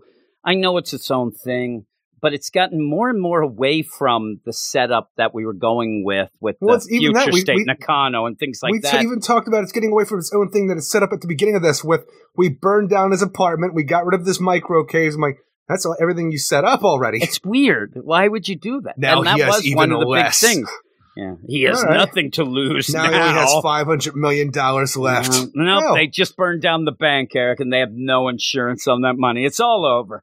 Uh, but yeah, it, it's a shame. But we'll go to the last book of this first section, which continues the kind of Batman motif Oh, totally. a bit. What is it, Eric? The Joker, number six, written by James Tynion IV, with Sam Johns on the backup, with art by Guillem March, Arif Prianto, and Tom Napolitano, with Sweeney Boo and Ariana Maher on the backup. Jim Gordon continues his hunt for the Joker in France, but besides for cliff, the cliffhanger and a name drop of the club of villains that nobody cares about, this setting really does not, doesn't do anything but provide us a new backdrop where our former commissioner can talk to Barbara on the phone. And sadly, why, I've been waiting to get more background to the Sampson family. The bit we he- get here just comes off as odd to me. Plus, a punchline backup. Yeah. Uh, anybody like the Beverly Hillbillies? I do. Y- You want them to be cannibals? You Kind got of. it. The Now that you said that. That'd be pre- actually, if you're going to do reboots of things and stuff like that, now that is fun. You That want the could- that- family going to like I'm Beverly telling you, Hills? just the idea that you end up finding out that the combo of the Beverly Hillbillies slash the Texas Chainsaw Massacre type deal would be awesome. They end up heading to there. They like the cement pond. They also like they got the taste of flesh. Well, you say that. I, I can even imagine an idea of like it's the te- like the the L.A. like chainsaw massacre where they like you know hit the bubbling crude and move out that way. But the idea that they get all these people and like there's so much plastic and silicone in the bodies they're like repulsed at the people that they're eating over here because there's not enough meat. Jethro, he's Every- everybody's thin Billy, as hell. right? yeah, yeah. There's not be meat on these crazy, bones. right? Yeah, that'd be awesome. Yeah, they're mad. Everything's plastic. They're like, this sucks. Uh, but yeah, with that, Got a piece get of Botox in my teeth. you get more background thing, right? Sampson. Yeah, I think. Uh, did you need this much of a background? I, mean, did. I know that you set is, it up. this- I this- don't. The background aspect works for what it is because where you see that we, we pretty much just have the Texas Chainsaw Massacre family where they're just deep in deep Texas chasing after a woman they're going to go kill. And as this is going on, they go and find a bubbling crude, which is going to make the Sampson family rich beyond their wildest beliefs. But the thing is, the girl gets away. And the thing is, they have enough money now where they can pay her off and say, it was just that mean old Billy Sampson that did it, where Billy gets put away. So the rest of the family become this big Texan crime family and they have all the money in the world because of this oil that they found. But we got to respect, we got to respect uh, brother Billy here because he took the fall for us to have There's no life. way to respect Billy. You you get Billy killed. He's the only one. He is at this point He's a, a loose cannon, wild, you know, card that you don't need around. And even to the point with A Day comes down and all that, and they're even going to help him out continuously. You get him out of the picture, but they're going to put a mask on him so he can Well, go no, that's around. the thing. That's the thing is like apparently Billy used to be all about masks, kind of like a Leatherface, but it's a weird sack, freaking frowny, like smiley face kind of thing that he has, and what you see on like some old newspapers. But that's I'm telling you, I like the background in this aspect to it. When we get to the present day stuff, it's like we find out that Billy's still alive from A Day, and they're doing plastic surgery on his face because he has that perma smile going on. And then one of the Sampson, like you know, nieces or granddaughters, uh, made Uncle Billy, you know, uh, like a, a metal mask that he like he used to wear. I'm looking at this and like, I- I don't even know what this whole thing is, what you're doing anymore, why Billy's still alive, and like why you're so upset anymore. Though, like it really seemed like Billy needed to be dead for them to be so upset. Like we're gonna put a bounty out on that clown. And that was the deal to get that. Now, are we going to find out that Billy talked a little to the Joker? The Joker's a loose cannon, whatever the case may be. I think all this is to get some big behemoth of a character with a cool mask, or if you think it's cool or not, to Yeah. then battle, you know, Lady Bane to go later because you have her there, and that's it's the all going to be these families going after he each is other. because he's a regular big dude. He's not a jacked He's up big. on Look Venom at him. He looks lady. like Solomon Grundy. Look at that he arm. does kind of look like Solomon he Grundy. is humongous. It doesn't help that it looks like they're walking through a swamp, though. Either. yeah, I know, really, but still, he's got the white beater and he- those saying pants he's got that up. meat hammer, though. He is Leatherface, I is what he is. Yeah, yes. Look at those pants jacked up. That looks like me. Pretty And I cool mean way to the arms, pants right? Pretty, pretty, real cool way. Uh, but again, you did have that thing before, and I thought that it was more interesting when it was like, well, we end up being rich, and it was thanks to Billy, but we need to keep him all that. And I thought that the mystery of that was kind of cool. With that, when we find out that it is, oh my God, they shot the bubbling crude oil that is, and then ends up doing that. Like The there, there, there's no real reason that they need to think to themselves, well, we have to honor Billy because he took the fall. No, you kill him. That's family, especially Jim. when you get Go this Fa- chance go now. watch Fast Nine. and remember before, about that me and, me and you were talking before about whether or not they had spelled out cannibalism or whatnot. And I'm like, that old guy's eating raw meat, Eric. I mean, really. And you see it again here. And, and it's kind of funny, but I don't know. I laugh when it was the bubbling crude. I mean, when that was so when that funny. happened, I thought that is is the best. I'm Where's you, when you Granny? I, I when I read that and I saw the freaking bubble and crew and all, I'm like, me and Jim are just going to be having so much fun with the Beverly Hillbillies I'm aspect telling of you, I was gonna, I was gonna write a a, a parody to go, but It's going unfortunately, to be hard to write. the, they the guys don't have really great names. I could go with Billy, yeah. but you have to go with the dad, and this dad, what they do say, cannibal? yeah, I, I don't know, manable. I, I- just like in Sampson, I'm like, ah, well, we might figure it out for next issue, but I just kept laughing to myself. I'm like, well, it's even funny because I, Jethro. I didn't even realize till right now because you do have the Sampson family, right? But when like you know our main patriarch of the Sampson family is watching video as Billy's getting operation on, and his like you know his granddaughters talk to him on a video phone, like the doctor is doing what he can. Uncle Sawyer, his his first name is Sawyer, like the Sawyers in Texas Chainsaw Massacre. It's like all right on the on the nose. And the thing is, I'm having kind of fun with it, With except all for that the- stupid mask that Billy wears. It is funny. It is pretty funny. I mean, and he's eating raw meat. Whoever, you know, he had somebody over for dinner. Eric is what he ate. And then she even says, the best too is like she says, okay, this doctor's doing the surgery. Oh, you know, are you sure he's going to be doing that? Yeah, we have his family wrapped in barbed wire. He thinks I'll let them go, but then says that he doesn't stay. Like the things don't really add up. All you have to do is say he's doing this, and then I'm going to kill him because that's what they end up doing. They get this But we have to show how more sadistic the Sampson family is. Yeah, that's is. all it is. And all I thought about in this whole thing, though, when you had the doc here, I just expected Billy to yell out "mirror" like it's the freaking Batman '89 when the Joker's getting his like, surgery Yeah, yeah, done that's for how right. it plays yeah, out. That would be funny, but I don't even know that he even talks. He, seems catatonic anyway. Plus, he he's wrong turn in the in the back deal anyway. I think they took advantage of the guy not being quite right. Uh, but yeah, quite right. let me tell you a story about a man named Sawyer. I, I just ended up like, oh my god, really? Because it is funny though, but it is so on the nose for the Yeah, Texas it Chainsaw is. Massacre, and it It- does it- seem it's like the James horror Tynion movie ever made, though, so it makes sense that No. we were going to uh, and homage James it. Tynion has a lot of you know of these things that he loves the horror stuff that he's doing or whatever. doesn't? and so you end up having the Sampson. That's seven pages of the Sampson stuff at the beginning. So it's it's quite lengthy in And then the rest So- of the story is Jim Gordon feeling odd and out of place in France for having money, and everybody looks at him because you don't like you don't look like you got any money, and you don't belong here, American. That's the rest of the book. that's it. And I keep thinking like, Ooh, what is what is what is James Tynion? What is he doing here? Like, what did he want out of this book? What is he giving us? Because you have it a Joker book. We're not getting a lot of Joker. That's fine.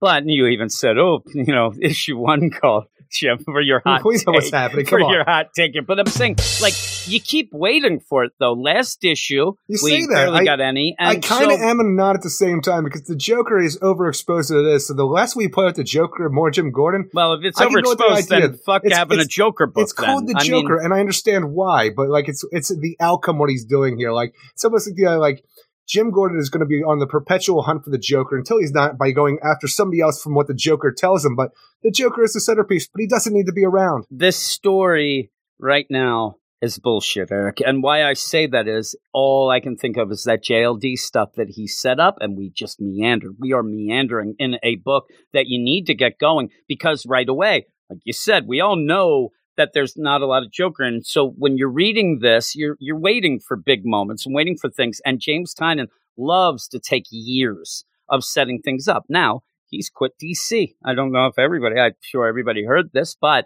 he's only going to be writing this to a certain point as well. And then we're going to get either somebody taking is it weird, over, like, like the JLD. It seems like he's going to be on Batman way less, but this one he's going to stay on Yeah, for a this lot one longer. he's staying until like the, but What, then again, 17 or 14? yeah, one something like 14 yeah. And, but, you know, Batman, it's going to end in November. But again, I think that what you get with that is the idea that Batman and getting you, you got to get things going. You can't announce, hey, we're going to do this and let him be a lame duck on Batman. This book is just his and probably will just end, I would think, when you do end the deal with him. Batman's going to go on. I think they probably said, we're going to just go and move on from what you're doing. If you're leaving, you can't be on Batman. We're going to leave. But this will go. But with that, I need something more than James Gordon talking about how his first marriage went down the tubes. it's more sad sack Jim Gordon with what we had last issue. Like we had an entire issue last time, last month, where we got to see what we the narration that we've been seeing for months and months in each issue, and then we just continue it on now. Like I, I don't need this aspect. And even when you get break that bit where like we see Jim Gordon getting beat down the streets, talking about how he was trying to investigate where the Joker was, looking for leads, but came across the men of Le Bossu, who was a, like a member of the Club of Villains that was like a Batman, like, you know, I'm trying to think like 15 Yeah, yeah, years yeah, ago, something along those lines. Like it's a weird name drop that nobody cares about. And then we just move on where the idea that, you know, Barbara's looking into uh, Cressida and possibly like, you know, they don't know the Court of the Owls connection yet, which just sucks because remember how we had that great cliffhanger where we had that Talon standing behind her? Like we never got back to that, but all she has like is a code word over the phone with Jim Gordon, like, Hey, you remember that uh, picture of those eyes I made and we put on the Ooh. refrigerator? And like, She's being watched. me and her have code words about this whole thing, and eyes Like means that. she's being watched. So I'm like, I want to know more about that right now because it really did seem like you know Barbara was in terrible peril the last time we were actually Yeah, dealing yeah, with this yeah. story, and now we're she's doing nothing. there. And then he calls Bullock and says, "Hey, Bullock, I need you to look into things."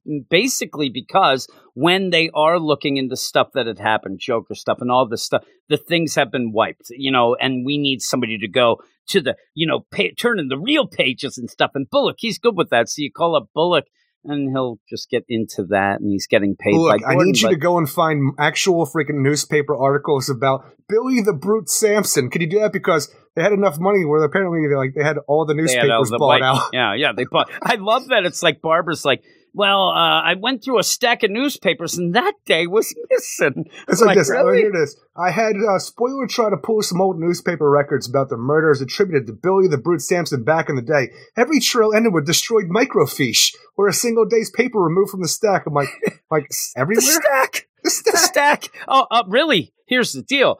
If they really want to do something, all they have to do is get, you know, some sort of authorization deal because all those newspapers are just sitting there in the Sampsons' home. You have them all around. You, like, you know, you, you talking about Sawyer Sampson is now one of those freaking um, pack rats where he says Yeah, all those look at newspapers He stacked has up them all there. Massacre victim recants testimony. Billy the Brute Sampson. They're all just there. Ooh, he took them. I just love that there was a stack of newspapers somewhere, and she's like, "Oh my god, I did. Oh, that one's missing. Oh my." Uh, That's the funny so too, It's it's like just this. an odd deal. It's all been drowned out by news about that Sampson Oil Company. Yeah. Ah, yes. But so at the end, it just, again, it feels like this is the James Tynion that doesn't have anybody making sure that he's keeping with the story, that he's meandering a bit. And actually, it has a lot of the pacing of the Tom Taylor Batman book, where oh my God, equilibrium. And then we go off to other things, and then we're looking into this. We so I just I need some more Joker. At the end, you see that Joker seemed to have set up a murder with Well, that's you know the thing James is, Gordon's Even DNA the, even it. this bit where the Joker sets up Jim Gordon for a murder in Paris because Interpol shows up to murder Jim Gordon because of a murder that his fingerprints. were I'm like, this just does. It feels like you know Batman the detective when Bruce Wayne was arrested That's by Interpol for that murder. This It's is what exactly it the same at that like, point. yeah. And then you have Joker there, and again, you can get That away with anything clown. with Joker because he's the Joker. He's always playing games and stuff like that. But he's jokes, just there Jim. watching. He's always playing jokes. I love it though that He's not the like, gamester. At the end, he's just there, and it's like we have to have the Joker in for one panel. There he is, looking down. He and that we filled our up. quota. He's staring Wait. down. We're sitting on top of a building. And I love what we're in. We're in Paris. You have to have the lady smoking. Hey, wee wee. Ah, but then you get a punchline back up that you said you liked. It's okay. Well, that's the End thing. Is where it just ups the ante a little bit where, things. like, you know, punchline, she has this, like, I don't know, I'm telling you, this backup has not been doing anything for me lately, and I was just happy this one did, even though it starts out with a weird cavity search of Harper Row getting put in prison. And, uh, but she's going in and trying to figure out what you know Punchline's up to, and Punchline pretty much has made her do this. It seems like she's playing ch- chess where everybody else is playing checkers, where she was waiting for Harper Row to come in here, and the idea that she is like you know anticipated all of this and has the entire prison on her side. So now Harper's locked in prison, doesn't have any kind of allies in here, and the entire prison will be against her. And, you know, Punchline talks so much shit to the point where Harper picks up a freaking cafeteria tray, smacks her in the face, She every- she mentions her brother, and that's Yeah. going to really trigger her. So, but yeah, that's all she's but doing. now it's like shit. you know we're going to be talking about the idea that somebody filmed this in the prison and like you know people like they're beating up on punchline for no reason in prison she doesn't deserve this she's a victim so she's getting more of the sympathy play from everybody who's protesting on the outside and harper's the one allowing this to happen and even that like you know her brother's the one cullen and his boyfriend are watching this like you know what that punchline she is so like a, such a victim right now i'm like you just ruined everything, Harper. And I just like the idea of elevating Punchline to this kind of mastermind degree, whether she deserves it or not at this point, because yeah, I- again, it doesn't really do much for never me. really but yeah, felt right for how much she is. But the idea she could be a genius. That's cool. Like we just don't know enough about her background or anything like that at this point, because even though she was, you know, featured heavily in a Batman story for the Joker War, and we've had a backup for how long now? It's like I can't tell you I know a lot about Alexis Kaye right now. no, and and with that, when like, what are you going to do with her when she gets out? I mean, what what is going to happen? aren't you gonna do? You can do anything, we'll Jim. See, I guess. I mean, who is she a villain to? I mean, does this set up that she's a nemesis of Harper Row, which we don't get anything of anyway? Uh, I just don't know where she fits in of the scheme She, of she can be a villain of Harley, Jim. Yeah, maybe, but you know, do we need that as much? Because we already we actually had their big fight last week in the Future State Gotham, Gotham, book, yeah. and people were just like, "Yeah, we don't need that." So Well, that's we'll because nobody's reading that book. That is true. Nobody is, including us. But you end up having that, and it, the big deal though is Harper even says at the beginning, like this could really ruin the whole case against her if they find out that I'm in there doing this, this, and I think that's all this is is to end up where you know dummy tampering things like that, and Harper just decides she's going to do it. And I want a and really, really, good writer and a good too. artist to give us a freaking Bluebird the six idea of genius deal. I mean, Harper is actually Super more dummy. genius. No, I think that Harper's more of a dummy than Punchline really being a genius. The She's an idea old of like Billy Sampson over she there. even her there. Like I see those are fake tattoos and stuff like that. It's just ridiculous to she me. But does not have the okay. matches Malone looked at. The idea they're like, all she did was take out her piercings, put on a fake tattoo sleeve. Like, I'm not and, bro. and tattoos on her face. And she's like, I got face tattoos. but I'm she crazy. still has the same hair. Yeah, yeah. There's nothing. Even the same dye. I mean, really. She, I hope she doesn't recognize me. Like, that's the thing. Uh. Like, it's just Harper. Like the thing is, until like um Punchline even talked about, you think I don't recognize those fake tattoos you're wearing as a disguise? I'm like, oh shit, she is trying to be disguised. And she's like, I didn't see a difference. This not matches Malone quality over here. No, it's it's not. It'd be funny if she's like got a a mustache. small mustache she, that's she's it. smoking. I'm batches Malone. Look at me. I'm the latches alone. Uh, but yeah, overall, what did you give this? I think is I like the art in both of these, the main story and the backup. I think the backup's one of the best backups we had in a while, which it was down for a bit. The Joker story was lacking, but I did like the Sampson background, even though I didn't like the Sampson stuff that's dealing now where Billy's still alive. The stuff with Jim Gordon was kind of just tedious and boring overall, which didn't just, you know, it really just played as a weird catch up and just told you that, like, you know, you can't find out anything about the Sampsons. Okay, we, we, we spent all this page time learning, can't find nothing about this. I'm like, well, good, good. I gave it a 6.9 out of 10, but, like, it was a down issue of the Joker. Yeah, I'm going to go six. And the thing is, you said it, you know, pretty quickly while we were talking about it. But here's the deal: the Sampson family are pissed off because their beloved, you know, son, brother, whatever, Billy, brother. he ends up being hurt in a day. They're so upset we thought dead. They're so upset they want to kill the Joker. But now That's the we thing see I swear they said dead. but now we see he didn't die and they're going to now give him this mask type deal but they still are after the joker which didn't involve billy but probably will now because we had the two the girl and the guy already on the case and doing nonsense deal I don't know how this actually jives in with what we saw before because it does seem like it's a weird sort of deal. We're so mad at like you would almost get the call, Uncle Sawyer. Yeah, what's up? Hey, uh, Billy's alive. All right. Well, I guess we don't really have to go after the Joker. It's all over. Well, Bye. that's the thing is, if you're going to do something interesting, the idea that every, like the family praises Billy for his sacrifice, where he went away so the family could be the rich thing. But I don't, and that's But- the thing. The weird thing is why, because of that, it's not really true. Billy is wrong turn. He, it never is it like I'll take the blame. They all just forced it on him, and yet they're seemingly Well, that's what I'm like saying. he The took it all. idea where they want to have this whole like you know family honor system where they There's think no the Joker reason for it. where they think the Joker killed their brother, who like you know made them you know rich and stuff like that beyond their wildest dreams because Billy took. But now Billy got out and nobody knows about it. But Billy is now pissed off because he's been rotting in Arkham for all these years. So now while they're hunting the Joker, Billy's hunting the Sampsons and stuff like Well, that. that's it what- could be a cool dynamic. That's what Rocky wanted to have, but but, we it doesn't seem we don't have that here because for whatever reason they were just to be able to get Billy Sampson out of Arkham after A Day, and now they're just fucking doing facial I mean, surgery the, on him. the, uh, the idea of this is like, okay, Billy ends up shooting the bubble and crude. Oh my god! Like there, there is no like finders keepers. You know, I shot it, so it's it's on their property. They're going to get that, but yet they're murderers. They're cannibals. Okay, we're going to force the idea that Billy was the one who did it. We're going to force him into jail, but we're going to be nice to him and get him his own little cell or whatnot. The minute that A Day goes and they they are crossing their fingers that Billy died. I mean, there's the thing is maybe they do have honor among the deal, but if they don't want to kill him, They it's already like been taken care of it. But they but they don't because if they wanted to do this, they probably could even get him out or do something. Like they had enough money to just pin it on him. That's not love, Eric. They're just. It seems like there's something that you're supposed to be led to believe that he has to stay alive. Like the minute he dies, they're going to start looking at other things, which you already see they can't anyway. So this idea that he dies in a day, I don't know why you'd be that upset. I mean, when he dies of old age, are they going to go after the Grim Reaper? Are they going? If he dies in an explosion, like, oh well, that's done.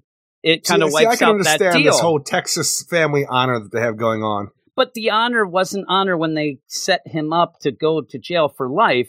They're just seemingly He- like he we want him to be for the rest of the comfortable. But he didn't take the bullet. He like me taking the bullet is me and you get caught murdering somebody, and I say, "Listen, Eric, go home right now with Jess. I'm old. I'm going to die. I will take the blame. You just be a good guy. I'll never see you again. Goodbye." That's taking the bullet. Not all of a sudden the police come and you go, "It was him. I didn't do anything," and, and set me up. That's, well, not me thing, taking they, the bullet. They, they paid off the friggin' woman that they were chasing before, there. She recanted her testimony and said it was only well, Billy that's that what I'm saying. That's that's setting him up. That's not taking the bullet. That's Well, we don't and- know if he agreed to and it or in that case, well, I don't think we'll ever see because I don't think he can talk. I think that the whole idea of this and seeing this back deal is he is a dumb mute that's a huge hulking Wow. guy that just goes around. That's what it looks like. At points, he's going as he's chasing that lady. well, yeah. I- how I how do you think- act when you're chasing ladies? I go, get back here, Tanya. That's what I say. you know, uh, I think that they took advantage that he can't say anything else. He's like rah rah, and ends up trying to hit this lady. Never says, "Give me Paul's rifle," and then they go off. He's never. I think that they just they completely set this guy up. He took the fall for the family. He didn't take the bullet. So the idea if he if they thought he was dead, I think that that would be a relief to all of them. Okay, we tried our best to make him comfortable because we did use him, but he's dead now. But instead, they go after the Joker, but now we find out he's alive. It's and weird. You, you throw in this weird deal, and then out of nowhere, you end up you do end up seeing that they're doing you know Welcome to the Jungle, uh, Clockwork Orange deal with with Lady Bane, who seems to be either. I, I guess those are screens that are showing the Joker, right? Or are they posters? Because they do have a computer, but I imagine they that they're not what are they using showing him here? What are they showing here on these screens? Hey, Lady Bane, look, this is his profile. Here, here's his front look. Like, he's not, Remember he's not even doing anything there. It's just him there. So she doesn't get to show. Oh, that's the Joker. It'll be funny because at one point, I'm telling you, the way they're even playing, just imagine this. I'm just going to say it right now. Just imagine sometime where you end up, and it would be a funny Batman 66 thing as well, where somehow Gordon has to think that he has to put some makeup on to look like the Joker. He will look like him if you look at him in the different things with his No, no, he'll look like Cesar Romero. But no, that's what I said. That's the mustache, Batman. Yeah. That's the Batman sixty six. So I think that, that that might happen because all you're doing with Lady Bane is like, this is him. Go such a weird idea of this, like, you know, vengeance, the daughter of Bane and stuff like that, because, you know, they keep showing you that she's just submerged in a tube of freaking, you know, venom. I'm like, what's that doing for? You know, like, we used to have it where, you know, Bane would inject into his brain and have all those She's tubes to reach the rest, but she, she's like, has all these tubes, but now she's in a giant tube as well. Like, Yeah, she doesn't in. have any air, guys. and, she and can't they're breathe. talking about that. But even then, Doesn't having this whole thing, a giant almost, cargo plane. almost having Billy show, you know, us being aware, okay, Billy didn't die, would be the same as if this plane from Santa Prisca, they're flying around with Lady Bane, they're like, oh, by the way, we just found out that Joker didn't kill Bane. It was something else. Somebody like would they continue on? Because the Sampson family is that they their whole mo was he was dead, but he's not. But it's I don't get it. Yeah, I, I don't get it at the end. That's why I said things are starting to get. And, and this is the second chapter in a row or second issue where it's like, okay, Gordon, you said sec, let's get going here. But again, seemingly putting into the whole idea of his other wife as well, because he keeps saying the first wife. So that's kind of a cool little deal. But that's it for the first section here. And we're going to go off, take a little break, and we'll be back with two more books, one real big one, and also Infinite Frontier, Eric, to Wow. finish up. yeah, finish up the podcast. Hey guys, and welcome back to another segment of the Weird Science DC Digital Spotlight. I am your host, Clay, and we're going to jump right into this. We have three books this week, that being Batman 89, Batman the Animated Series, The Adventures Continue Season 2, number 3, sorry about that, and of course, Hardware number 1, Season 1, or Season 1, number 1. So let's go ahead and jump right into the one I feel like most people were kind of curious about and seeing how it would really play out. Let's go ahead and go with Batman 89, number one. This was an interesting read because, of course, Batman 89 immediately like draws your attention, right? Well, this book isn't set in 89 because, of course, you have the uh, sequel of Batman Returns, and then of course this is supposed to be playing out after that, so it's clearly not eighty nine. But the number one like actual like proof of this is the fact that when we see the Michael Keaton Bruce Wayne, he has gray hair, like not on top. He he has a little bit of the uh, Mister Fantastic thing going on, the uh, the Kingdom Come Clark Kent thing going on, you know uh, this is very different um, in the sense of uh, it, it kind of it was kind of jarring uh Quinones's art and let me go ahead and jump right into those uh, uh, uh credits here. It says here chapter one sam Humphreys uh as the writer joe uh or sorry sam Hamm as the writer uh joe quinones as the art and cover Leonardo Ito as the colorist, Clayton Cowles as the letterer. Um, this was very, very interesting. They introduced characters such as uh, Barbara Gordon is in here. She is actually a sergeant of the GCPD. She is dating Harvey Dent, uh, uh, Billy Dee Williams. Uh, you know, it, this book is very much a caricature of what 89 was, or yeah, what 89 was. Um, so you see a lot of familiar looking people.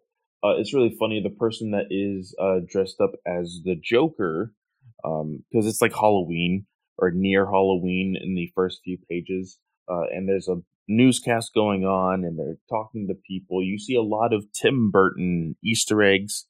Um, there's uh, I can't remember the movie. I know Jim knows it. I know Jim knows it. Uh, the the, the and Eric uh, I for Jesus Christ, I can't remember the name of the movie. I know that it was Aliens. I know that, uh, but was it Ma- something something Mars? I I I can't remember. Uh, anybody who opens this book up, you can see all of the Tim Burton Easter eggs. There's Nightmare Before Christmas. There's Beetlejuice. Um, there's actually a person dressed up as the Joker here, and it clearly looks like Prince. Um, but yeah, uh, I can't say too many bad things about this because it is supposed to be an adaptation of a like. There was apparently a script going around for the third uh, part of this trilogy, uh, Batman '89 and Batman Returns. Um, Marlon Wayans was supposed to be Robin. Uh, there's all sorts of, of, of weird stuff, and they actually Marlon Wayans he still to this day gets a paycheck from WB due to that script because they they were legitimately about to go through with it and then never did. Um, so it's very odd that he's like still getting that check, but even more so now that they are putting this into print, it's kind of worth it now. I think. Um, and it's still very relevant to have Batman 89 here in comics just because yes you get a whole bunch of people that buy this out of nostalgia but of course uh, michael keaton is going to be um, present in the newest flash movie that is coming out next year. But um, the one thing that bothered me is this is of course an adaptation to a script that was a movie to very two very popular movies and in those movies, Batman is very much present. Here, Billy Dee Williams' Harvey Dent feels as though Batman is more than one person and is like a special forces group that is working with Jim Gordon. Jim Gordon is kind of in hiding right now, um, working with Batman. Uh, feels very much like uh, Nolan's Dark Knight Rises um, with that a little bit and you know there there comes a point where uh, Billy Dee Williams, Harvey Dent is is talking to to Bruce. I need to stop saying Billy Dee Williams, but it's just it's so jarring to see him like right there. Um, it's almost like uh, reading the Star Wars comics, like it's clearly Mark Hamill, you know. Uh, but uh, Harvey Dent is going to Bruce. He's like, "Hey, I know you're a friend of Gordon, and I know you are you love this city, but I would really like to clean it up, and I could really use your help doing it." And that's where Bruce is like, "Ah, that feels kind of weird because you know, like you said, I am a friend of Jim Gordon, and I, I kind of feel like it would be kind of stabbing him in the back." And there's a newscast going on uh, during all this, and they're kind of watching it, and Harvey Dent is really kind of like Bruce, look what's going on. Like this this bat character, he's causing all of this. Without him, we would be totally fine. And Bruce doesn't bite. You know, there's a moment where where Harvey is talking to him, and the shadow kind of hits his face, like right down the middle, uh, kind of uh, foreshadowing his turn into Two Face, which is really really cool. Um, but Bruce doesn't take the bait, and Harvey's on the phone with somebody, uh, with Barbara, and he's like, "Okay, yeah, that didn't work out, but I'm I'm sure we can figure something out as far as trying to find your father. Um, he then goes like down to where he grew up. Harvey Dent does, and he's talking to uh, individuals of the black community, and and he talks about how like, hey, you know the the face that I have in front of the camera and in front of this city is completely different from who I was growing up, and that is a conscious thing that I do because of who I am as an individual. Um, clearly talking about the color of his skin. Um, and it does go through like a little flashback of how like he got introduced to the, to the coin flip and all of that. Um, and I think it's very important. I think it's very important um, touching up on this. Uh, it's really funny because like he he makes a comment on this kid's jacket uh, or sweatshirt, and it has like the the bat symbol, and the kid's like, "Well, I'm a fan," uh, and he's like, it, he he's he's talking about like, "Why are you wearing that?" He's like, "Oh, well, I'm a fan." Uh, and later on, he's he's talking to this guy. He's like, "Hey, I really need a favor," and the next panel is the kid's jacket, like as if as if he's like, "Hey, I'm really gonna need you to steal that kid's jacket for me." but uh but he goes and and has a press conference and is basically like slandering the Batman name. He's like, "Hey, we need to get rid of this guy. We can do so much more on our own."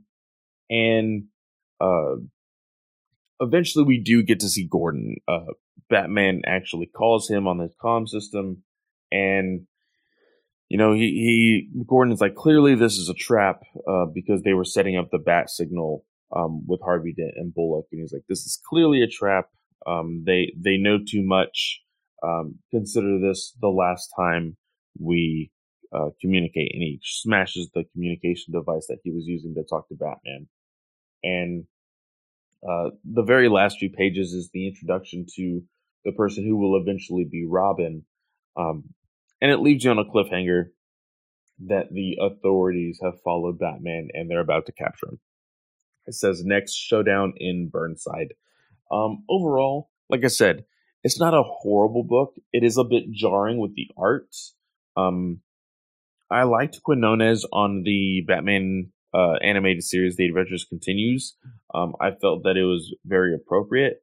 With this, I was telling a friend, I'm not entirely sure if anyone's art, whether it be Joe Quinones or that of a Dan Mora or a, um, uh, honestly, anybody, because it's supposed to be a caricature of a property, of an existing property, I think it's always going to look a little off. I think it's always going to be a little weird. Um, you know, I, I feel like Marvel has it down with Star Wars, and I think that's because it's just been so long that book has been going on. This is a miniseries. This is one through six. Not saying that this can keep going. They can do the same thing that they're doing with the milestone or even the Batman animated uh, series. They can make it into seasons. Um, I eventually do think that uh, if this is successful alongside the uh, Superman uh, uh, 78, that they will be doing a crossover. Um, they did that as well with the Batman 66 and the Wonder Woman 77. Um, so um, I can see it being in the works already. Um, overall, uh, good start. I, am very interested in, to see how exactly um, this Robin works out, whether he dubs himself Robin or he does work with Batman and calls himself Robin. Um, I could easily give this a a seven five. Uh, solid start. Nothing too grandiose about it, but nothing too horrible uh, either. So, um, yeah, really did enjoy it.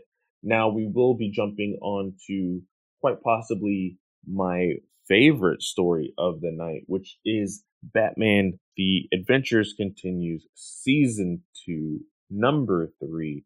This is the Hunter or the Hunted. Now, this is really a Batgirl story, but it's really, really fun.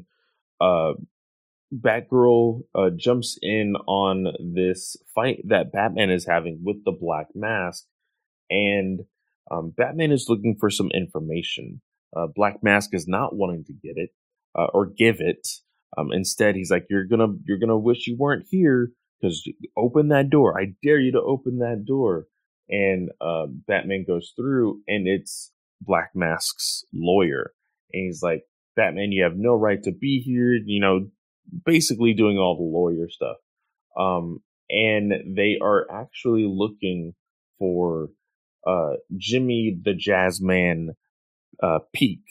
Uh, we find out that he has some history with Batgirl. Uh, more importantly, has history with Gordon. Um, he did shoot Gordon at one point, and Batgirl is really wanting to find him. Batman is like, no, you can't. You're too close to this. This is too personal for you. Just lay low and then I'll call you if I need you. And she's like, you know what? F Batman. And then she drives off and she goes to uh, a uh, some woman at a club that plays the piano. Um, and you know, she's like, hey, please give me in, any information. You know, he hurt somebody I really, really love and I, I need to find him. Um, she eventually does give him information uh, on this tattoo artist that probably will go see him.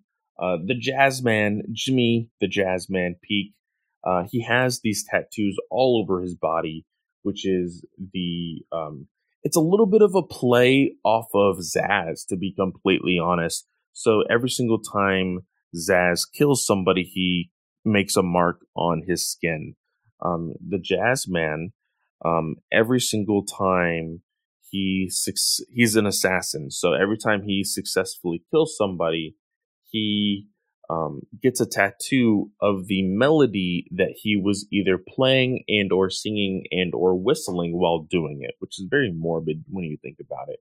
Um, but uh, Batgirl does uh, capture him at that tattoo parlor, and lo and behold, Huntress is also there. We learn through this scuffle and chase uh, that Huntress is going on uh, to capture uh, Jazzman as well. That um, Jazzman was there during the slaughter of Huntress's family, and it's very, very morbid, even for this animated series. Uh, actually, let me go ahead and I believe is it at the back of the book. I think it's at the back of the book or the or it might be at the beginning to be completely honest. I'm always bad at looking at the credits and I do apologize it is in the front of the book. Right here, the um, like I said, the hunt, the hunter or the hunted. Uh, Alan Burnett and Paul Dini are the writers. Uh, Rick uh, Burchett as the artist, uh, Monica Kubina as the colorist, and Josh Reed as the letterer. Um, I really do enjoy this art.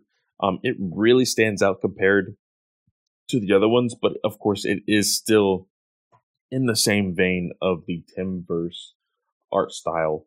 But um, as I was saying, you find out that uh, Jazzman was there during the slaughter of uh, Huntress's family, and they actually show it. Now, of course, they don't show all the blood, but they do show the silhouettes. They show like uh, Jazzman methodically like playing this music, and you see instead of the blood, you kind of see the musical notes going everywhere across the silhouettes of uh, her family getting shot and murdered.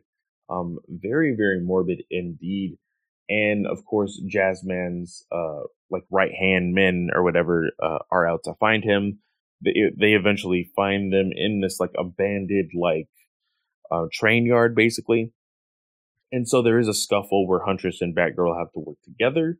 And then eventually, uh, Batgirl takes in, um, takes in Jazzman to the GCPD with Batman. Of course, they question him. They find out that the information that Jazzman has on Black Mask is actually like this weird piece of like um detachable ink or something like that. It's something super ridiculous here. It says uh it's a micro dot um that they used uh, while tattooing and it's actually um detachable. And so that holds all the information on him. He's like, "Oh, please don't. You know, Black Mask will kill me." Blah blah. And they hand him off to this officer onto his way to the cell, and this officer is starting to whistle a tune. And uh, he says, "Hey, I know that song. That is the uh, lullaby of uh, Birdland. Nice to hear an old favorite." And you see the person looking up, and he says, "I never liked it myself, but after tonight, I doubt I'll hear it again. And it's Huntress, and the last panel is all black, and you just hear the sound effect of her crossbow, basically saying that she killed him. Super brutal, absolutely amazing. I'm going to give this book a 9 5. It was really that good. I enjoyed the art style, uh, the colors on it. Um, I enjoyed the story very, very morbid and dark for Batman animated series. And I know that it can get dark and I know that it can get sad. Um, because anybody who is a fan of the Batman the animated series, you know of episodes like uh, Heart of Ice with uh, Mr. Freeze. Uh, I think that's everybody's favorite when it comes to the seriousness seriousness of the show. Um, but really, really, really good issue. Uh, 9.5 for me. Um, I'm not. should I go with uh, with Eric and, and Jim's rule of a 10. If I get a 10 uh, in these, do I just quit? Is that it? Have I have I hit the goal as a reader that I found the perfect book and I'm just going to keep it at that? Maybe. But let's go ahead and move on to the milestone book of this week. Milestone Returns Hardware, Season 1, Issue 1. And now I'm going to be completely honest with everybody here. I do not know the character of Hardware. I know that he has been a part of the Static Shock story back in New 52. He was kind of like the mentor, the one, uh, the guy in the chair, quote unquote. Um, but I've never really re- read Hardware as a character. So I really wanted to know okay, how did he get started? What are his motivations? And what is going on? And unfortunately, I don't get all of those answers here. Now, of course, that is the whole part of reading the series. I'm sure we will get all of that uh, in the handbasket. But here, all we really get to see is his backstory in the sense of like um, this this guy. Uh, I can't remember his name off the top of my hand. Let me go ahead and again like I said, I always forget the credits. So let's go ahead and jump into those. And it's not, see, this is why I think there needs to be a designated space for these things because like I I get super tired of having to go up or down or middle of the book and everything else. But Hardware season one, episode one, uh, the title is called Angry Black Man, written by Brandon Thomas, pencils by uh, Denys Cowan, inks by Bill Sienkiewicz, and color by Chris uh, Sotomayor, letters by Rob Lee, or Lay, sorry. Um, that's so funny because I was like, man, this really reminds me of the Black Label question book, and that's because Sienkiewicz did that as well. So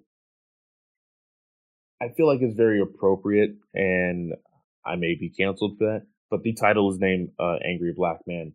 Um, this, of course, hits home just like all of the other milestones as far as what's going on in the U.S. right now and the uh, very big problem that America is having with racism. Um, we see here that um, I can't even remember uh, uh, Curtis. Yes, Curtis is uh, the name of hardware, of his civilian name. Curtis, at one point, we see him. He is a very, very, very smart individual. Um, even as a child, um, he he basically graduated um, high school and college at a very young age, and people saw potential in him. Um, now, this uh, the CEO guy, I can't remember his name as well. Um, I'm so bad at names. And I think honestly, it's because of the amount of content that I'm constantly consuming for all of the podcasts that I do. I just need to give up on like three or four of them. Um, but Edwin, um, Edwin is the CEO of this tech company and he brings him in. He helped, like, basically, uh, Curtis helps develop all of this technology for them. And then Curtis starts to see his worth and he's like, okay, well, if I am doing all of this for you, you need to do this for me. Of course, Edwin sees that as like an attack. He, he says specifically, he says, but, uh, uh, he wanted more. He asked for things he did not deserve. And when I denied him, then finally I met the real Curtis Metcalf. And I feel like that is just very disgusting. Like it made me feel kind of gross when he says um, he asked for things he felt he did not deserve. Of course, we don't exactly see the things that he quote unquote did not deserve um, because it's just panel without any di- dialogue. Um, but this is showing like the from Edwin's eyes the the the devalue of Curtis as a human being uh, to uh, to his company, and throughout this entire book, um, we see that the authorities and quite possibly military is after Curtis, but we don't necessarily know why. It, we we kind of assume uh, because at one point um, uh, Edwin is talking to some authorities about the the Big Bang incident, and they are blaming Curtis for knowingly um, having explosives at that rally.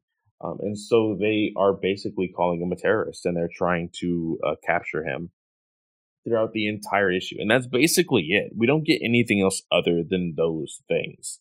Um, but the book ends basically with a confrontation between Curtis and Edwin face to face. And uh, Hardware, Curtis basically says, like, hey, I'm not going to kill you because it's going to be too easy for me to kill you. And when you die, I don't want it to be easy. So we will see. Like he, I, the the last part of this uh, book, I actually did like. He says, um, and when I'm done, when uh, when you and everything you care about is over, then we will see we'll see who made who. Um, basically showing or telling Edwin like, hey, I am more than who you thought I was you know, I'm not I'm not just some machine uh, that can make you money. Um, because that's basically how he was using him. And he knew, like Curtis knows, that he was who he was before Edwin employed him or whatever. And he's going to prove it. And I like it. It just wasn't really enough for me. Um, and so I'm going to give this the same as Batman 89, not as a negative, but because, like I said, the the positives were the uh, the fact that I did get like his motivations. Okay, his motivations is because this company um, is um, kind of accusing him of of being a terrorist, but also they they wronged him, and I I can see the reasons why. I did not. I'm not a fan of Sienkiewicz as far as interior art. I love his comic book covers, but I I'm not a big fan of his like as far as like having to look through it like for 25 pages. That's just not my cup of tea. I know a lot of people like his art, um, but like I said, I love his covers. Uh, everything else though, I really did enjoy. Um, I, I like how he uh, talks to his computer uh, named Pops, P O, like it's an acronym for something, and I I can't remember off the top of my head. Um, but I I really do enjoy that. I like the back and forth with that um, a little bit better than I do the back and forth between the Mother Box and Mister Miracle uh, with Shilo. Um, but yeah, overall, um, still a positive spin on this book. Um, just little nitpicks uh, and I would give this a seven five. Um, with that, I do apologize um, for any grogginess in my voice. I literally woke up because I told Jim that I would have this um, within like the morning. Uh, so I do apologize uh, for any of the annoyance in my voice. Uh, I'm usually asleep right now, so I'm sorry. Um, but yeah, uh, thanks again for listening to this segment. And let's go ahead and jump back to Jim and Eric. He got his first real comic, got it at a five and dime. Read it till his fingers bled. Been reading comics most of his life. Him and some guys from school, they had a book and they tried real hard. Jake quit, Knuckles got married. Giannis was never gonna get far. When he looks back now, did he ever father ever? And now that he has a choice, he told Jesse he would marry her never. Eric's read comics most of his life. Ah, yes, Erica, a song that's mainly about your life. Not kind much, of. Not if much you, about if you only knew there. parts of it and made up the rest, then yes. Well, you did tell Jess you're not going to marry her. There you go. That's all I need to know. Your dad, you had a daddy, never. There you go. I did. all- I did it all- so. It all works for me. It all works. And, you know, Knuckles got married and then it was all over. Beyonders Knuckles never was was, never going a to get part of far. Uh, that's what I heard. He told me, Eric. Uh, and, and speaking of that, if you want to talk about a book where things get all jumbled up and you don't know what the hell's going on, we'll do that second here because we're going to end with Wonder Woman. But the first book, and that was a joke, yeah? Or was it? I'm glad you told everybody. I didn't know if they figured that out. In a, ah. No, actually, they thought he's tr- he's telling the truth. That Wonder Woman book's nonsense. We're going to start this section with Infinite Frontier number four, though, written by Josh Williamson. I'm going to go with. oh, He's a- Joshy? Yeah, he's a buddy of mine now. Paul Pelletier, Jesus You and him Merino. joshing? No, we're not. He doesn't talk to us. Monaco, Norm Rapmund, Monroe Fernandez, High Five, which somehow corrected to High If, and Tom Napolitano. I didn't have to tell you that, Eric, but it made me giggle when I saw High If. The mysteries of Infinite Frontier build as we get a new team ready to fight the injustice of the multiverse with the help of a betrayal, Eric, that who could have seen coming. DC just announced a, a, a Justice League Incarnate book that will continue the story. So sadly, I don't think that we'll get all the answers we're looking for in the next two issues here. But That's I'm cool. still enjoying this book, which feels big and important, and it does to me. Jim, I, this I ain't the end. really it's like only it. the beginning. It Come is. on. And I, I don't mind that we're going to do that. That's why I wanted to point it out. The idea that we kept saying, oh my God, there's not enough issues. And I said, I think that we're going to continue this. And when we get solid info that we are, that's fine with me. I'm enjoying this story. I like all the characters that we're getting, some of the intrigue, the mysteries, and things like that.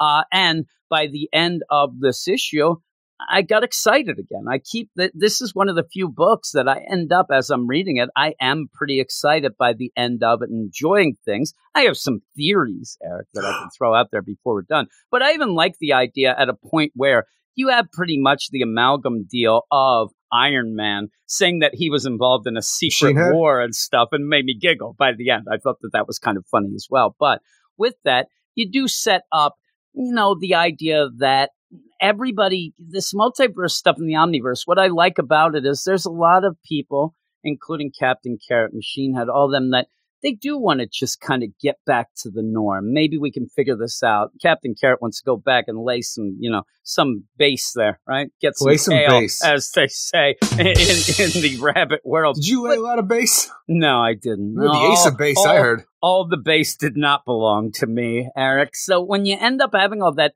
I like that. This whole idea of an omniverse and multiverse is pretty cool, right? We like it. But if you are from another planet in there and a planet that's been attacked and all these things, even like we saw with Magog earlier, which does set up later that he's part of this injustice type league, uh, you do kind of Injustice incarnate, yeah, Jim. you, you do want to end up, you know, kind of just let's fix this, let's get done with this, and that seems to be pretty much the whole story that's going on here, including Mister Bones. You know, saying that he had to make a deal because he wants to end this. He doesn't want, uh, you know, his Earth to keep getting just demolished, keep getting it because the regular heroes aren't able to, you know, defend it as much and, and do things like that. But with that setup, we do have a big deal though with Calvin Ellis and the President Superman deal with Thomas Wayne Batman, where they're trying to figure out what they can do because that vibrational ship ended up leading them back to his Earth. And so they're going to do things, and it's cool to see him. It's, in it's such a weird idea, though. And, well, that's the whole thing. Like, just the idea of this, you know, multiversal ship that we have to go and, you know, figure out where it comes from. Because we, you know, last issue, Calvin Ellis realized it came from Earth 23, his home world. It's like, what's Mhm. that about? We got to better go talk to the Lex Luthor, who was, you know, for years and years, he was trying to do multiversal ship, but never made it. When they go talk to him, realizing that somebody tore his heart out, freaking Temple of Doom Yeah. style. But with everything that's going on with these multiversal ships, like, is it tied into what the DEO's doing with their, you know, their ar- eh, carrier arcs, their multiversal ships and I stuff like think that? it is. I Is it think they're something pretty different, much saying is that something he set it up. injustice incarnate as well? Like, are, are they the ones behind this whole thing so they can travel the multiverse and say, you guys got to stop traveling the multiverse? Well, and, and again, you end up having where you could say that you think that Bones might be part of all of that with the DEO and being Injustice Incarnate with X Track who my theory is is definitely Cameron Chase. That is a multiversal Cameron Chase. You even see when they're next to each other, they kind of look alike. And she ended up saving her from that explosion. We saw the Captain, Captain Atom deal Atom, with yeah. the explosion. I think that that's her, and the idea that she's like, I hate that person. I'm like. I think I think that that's her. I think that that's the play where they're getting But in- what Earth, Jim? well, I don't know. We'll have to see. But you end up where Bones is even like, look, and and I like that when he shows like we're always under attack. I mean, there's 80 different Supermen, there are 80 different Batman. I'm all telling that you, I love all on. the different Batman throughout the ages. Like when you have the different Wonder Woman, Batman, and Superman throughout the ages. You got Perpetua, Mix, Mr. Mxyzptlk. You got Telos there, Doctor Manhattan. You have the Bra- the Brainiac God from Convergence, and you have Mr. Mind right It's there. When cool. you have Dominus, you have freaking Superboy Prime, Batman, left, even even freaking like you know um oh, what the hell is her name um who the hell opened up Oh, Pa- Pandora. Yeah, Pandora's Pandora's there. right That's there. pretty cool, right? I mean, Alexander Luthor, Parallax. You have all of these things that have damaged people over the freaking you know you know decades of DC Comics. And in the front too. Then you got the time travelers, Booster Gold, freaking Monarch, and Reverse Flash. Like all of these big bads have like fundamentally changed the DC universe all the time. They're all represented here. Like you know what, Mister Bones, you got a point. and that's Shit the, that's happening. the thing. You know, he actually in this the Anti Monitor.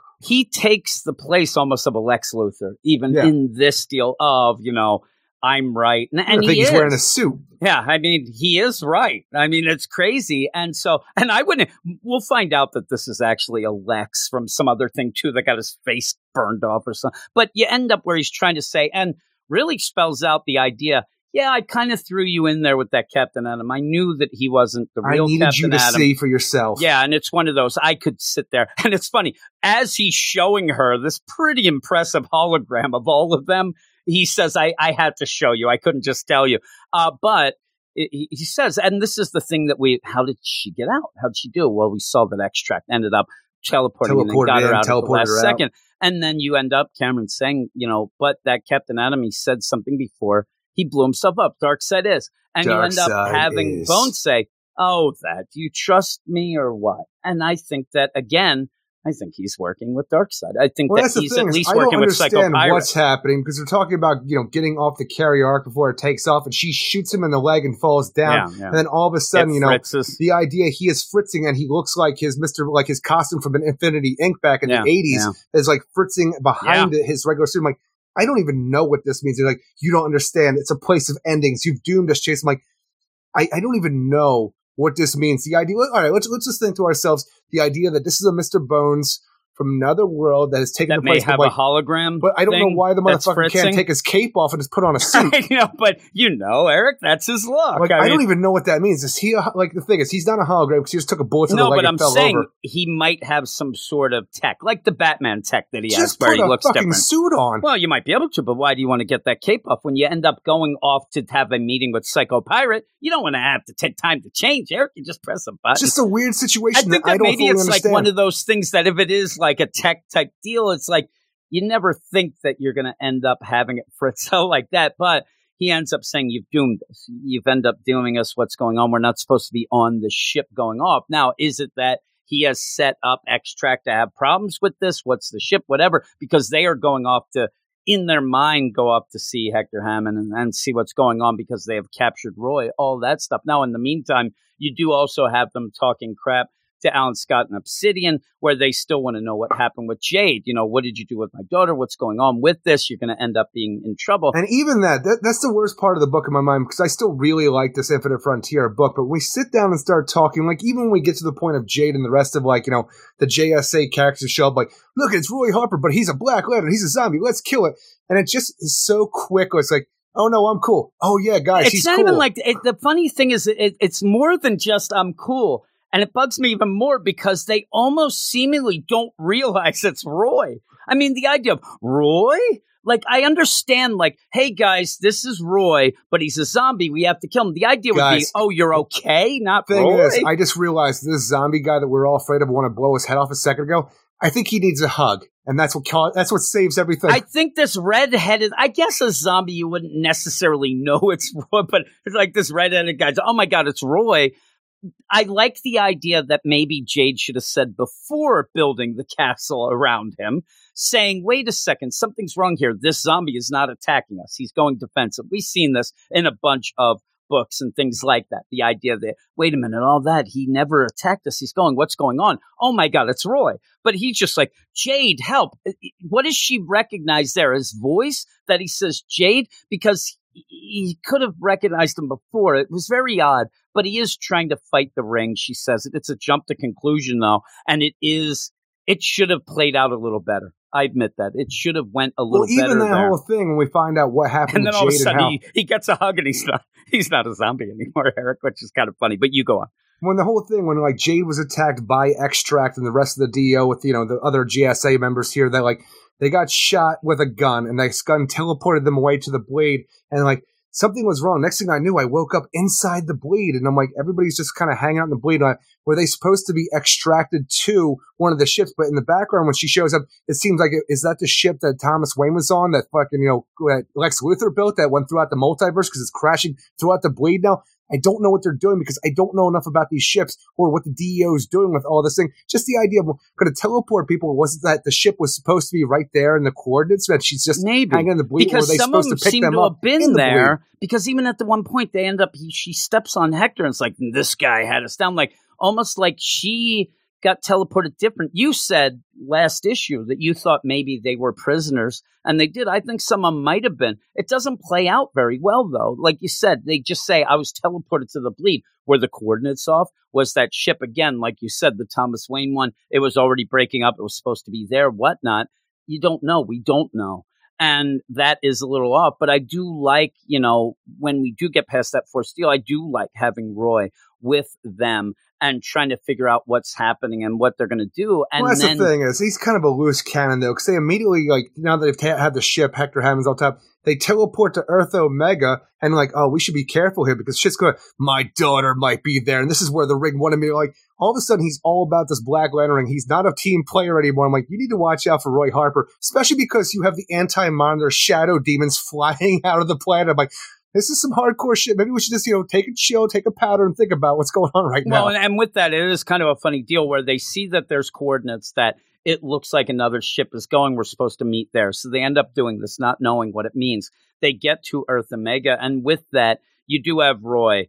You know, oh my God, I, I can't take the ring off. They kind of explain, I can't take the ring off because I think then I'll die. I don't know, but also it's leading me to my daughter. That's I kind can go with the idea of being deal, afraid. but being afraid, being yeah, afraid, I, I, can I can understand the whole thing because you were brought back. You don't know why a ring went on your finger, and if you take it off, you might just become a corpse because I mean, it- this reanimates Jess would dead. never take that ring off her finger, and you, end up- gonna get you that just ring. ain't gonna get it. Uh, but yeah, with that though, when they explain it, and then it is with Leanne, it is push the idea of Roy, like, oh man, Earth Omega, th- this is crazy. We got to get out of here. No, my daughter might be there, and then all of a sudden he activates again. Also says, yeah, I kind of Darkseid wanted me to come here. And they're like, really? Like Adam Smash? I think it was somebody's is- like, this really? this You should have told us that before, right dude.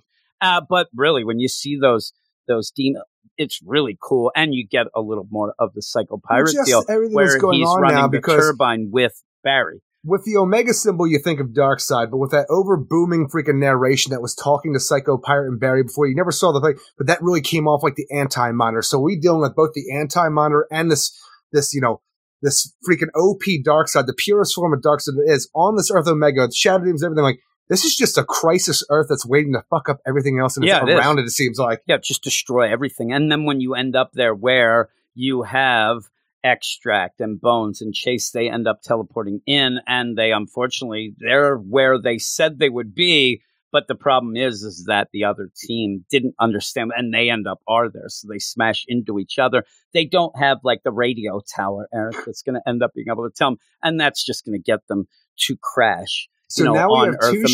ships that are like you know stranded, castaway Gilligan's Island style on Earth Omega with with you know who else is there besides for Psycho Pirate? Psycho Pirate and Barry. And Yeah. and so that leads well, then we go back and they're throwing out a Mayday, Mayday, going to the House of Heroes, and that's where you still have And then You you, know, find out Calvin that and the, the omniverse is not only space but time as well, and they were the ship that fell fell through the multiverse. Dun Yeah, dun dun. yeah, no, it didn't di- happen. No. no. But you end up where you have Superman and Batman and the Thomas Wayne and Calvin Ellis. They come to the House of Heroes. They're trying to gather finest. everything there. And they want to find out. And they go off cool to team. the computer with Harbinger. Hey, you know, give me this. What? They find out that Barry had sent, they didn't know where Barry went still. And Well, they find out there was a message, message. that deleted it. And they get it. Uh, but the problem is a lot of other things are being denied. He even tries to get I Calyx. forgot everything that Barry going left on. that message. Yeah, and the, the message is, you know, this is Barry Allen, the Flash and Earth Zero putting in, and says, you know, Going hey, Earth Omega. I'm on Earth Omega. Uh, Justice Incarnate call an emergency meeting now. Shit's we got to get this. Shit's going bad. Wow, you end up in a weird deal. And I thought, what is this? What is this with Thomas Wayne where he does look in to see because he says, and I don't mind this kind of the deal where he's like, I left my son saying you should give up being Batman or whatever, and you're kind of skirting away the ending of when he ended up in Thank Arkham God. and Saul. That's fine. But he wants to see, and he Was realizes, Reverse Flash oh my whispering god, in his ear too much? Is that what we Maybe. talk- and and I talking like about? this where Thomas is like, oh my God, you know, he didn't listen to me. I was a foolish old man even thinking that. And look, he ends up having a bad family, and this is great. Now, is this a setup for something else? Because it felt weird out of this. And we do have, you know, with James Tynion leaving and things like that, the setup going on is it looks like Batman isn't going to be around to be Batman after uh you know a little bit of time. They're going to have this big Shut event. maybe this is a setup for that. Just felt weird. It just felt Well, weird out know, of nowhere The redemption, that's the thing is we're constantly having to do other books to make up for what Tom King has done here. The redemption of Flashpoint Batman is fine with me, and I like the idea that he can sit here. We could, yeah, so we're taking up page, page space for a gigantic book that's laying out the freaking groundwork of what's going on in the, the infinite frontier, you know, universe of I mean, you know, it's DC weird though because you but- say redemption. He just says that was wrong of me. I mean, I guess it's He- enough, and the- but even the idea that he doesn't want to go back to Earth Zero, even though it's not his real world, but it's the closest thing he has because he fucked things up so bad with Bruce. He is better off thinking that he is dead before the, the amount of shit that he I guess destroyed before. just lets him be redeemed, like you said, but also give him a reason to go back. Maybe, maybe that's the big deal because it just felt weird out of nowhere. Wow, you have Calvin there hearing the craziest message ever from Barry, Earth, Omega, and stuff, and and Batman walks away and just says out of nowhere because Harbinger won't let anybody see anything, but yet. He's not connected. Says Harbinger, show me Batman. You see all these Give Batman. me all the It's like you just have to know how to smooth talk, I guess, because you see Give all the that Atomic Batmans Knights Batman. That even that Russian the Atomic Batman. Knights, I'd like me is like that's a cool ass Hey, Batman. like, Harbinger, why does he show need me that to see- pirate Batman? It is funny. He's like, show me Batman. Like, show me my Batman. Hey, Seriously. hey, Harbinger, is there a Batman out there that became a vampire? There sure is. There show me that sure shit. is. I see him right there. Yep. hey, It's you funny, have, too. You have a Batman with the Kelly Jones ears? Yep, here he is. Right here. All right. That's awesome. But yeah, now, I can you love show me my Atomic son as Batman Beyond before he retired and Terry McGinnis took over? Right here. Right here. it is funny. He's just looking at Batman. Uh, but yeah, he sees the family. And, again, that's Just nice. imagine that. It's like a weird thing where you like, let's say you go to some place with your family and you put on all that cowboy uniform and you have those like those old style kind of pictures taken where you're all like old West cowboys. I just imagine like he has this photo album of his son in different cosplays of different eras of Batman. No. Oh, my son. And then he's like, hey, show me my son and his family. Boom. Where's Tim Drake? Ooh, Eric, that's shade. Yeah, I'm looking at him now. I don't see the Tim Drake He's, there. he's, he's next to Dick. It's just not in the panel. I, I don't say it. Uh, but yeah, you end up then where you get that, you know, betrayal. Who was it who didn't give us these messages? Machine What's Head going did on? not give the Machine. thing, and now he's blasting it. Flashpoint Batman away and blasting away the Justice Incarnate because apparently Machine Head is not happy with all the bullshit that they've been doing lately with multiversal hopping because it always it's, it goes back to what we saw before in Magog on Earth 22, the Kingdom Yeah, Come and that sets up his whole deal being in this. Exactly. Yeah. Everybody's got ideas about like well, pretty much it's, it's segregation of the world. It's like everybody's going to keep themselves to themselves, stop hopping around doing all this stuff because every time this happens, shit gets messed up and we're tired of it. We're not dealing with this anymore. And Machine Head, he just doesn't want to deal. Like Justice Incarnate might be in good shit for a while for him, but from his Marvel freaking you know DC universe that he comes from, like no, I'm I'm tired of Secret Wars and all this other stuff. Look, I, I brought all these people here. This is, Reggie. this is injustice incarnate. And when you have a situation like this, where you have, like, we talk about the idea that I love evil doppelgangers, but when you can have an evil team like the Secret Society, the Injustice League, you know, the um, this the uh, Legion of Doom, stuff along those lines.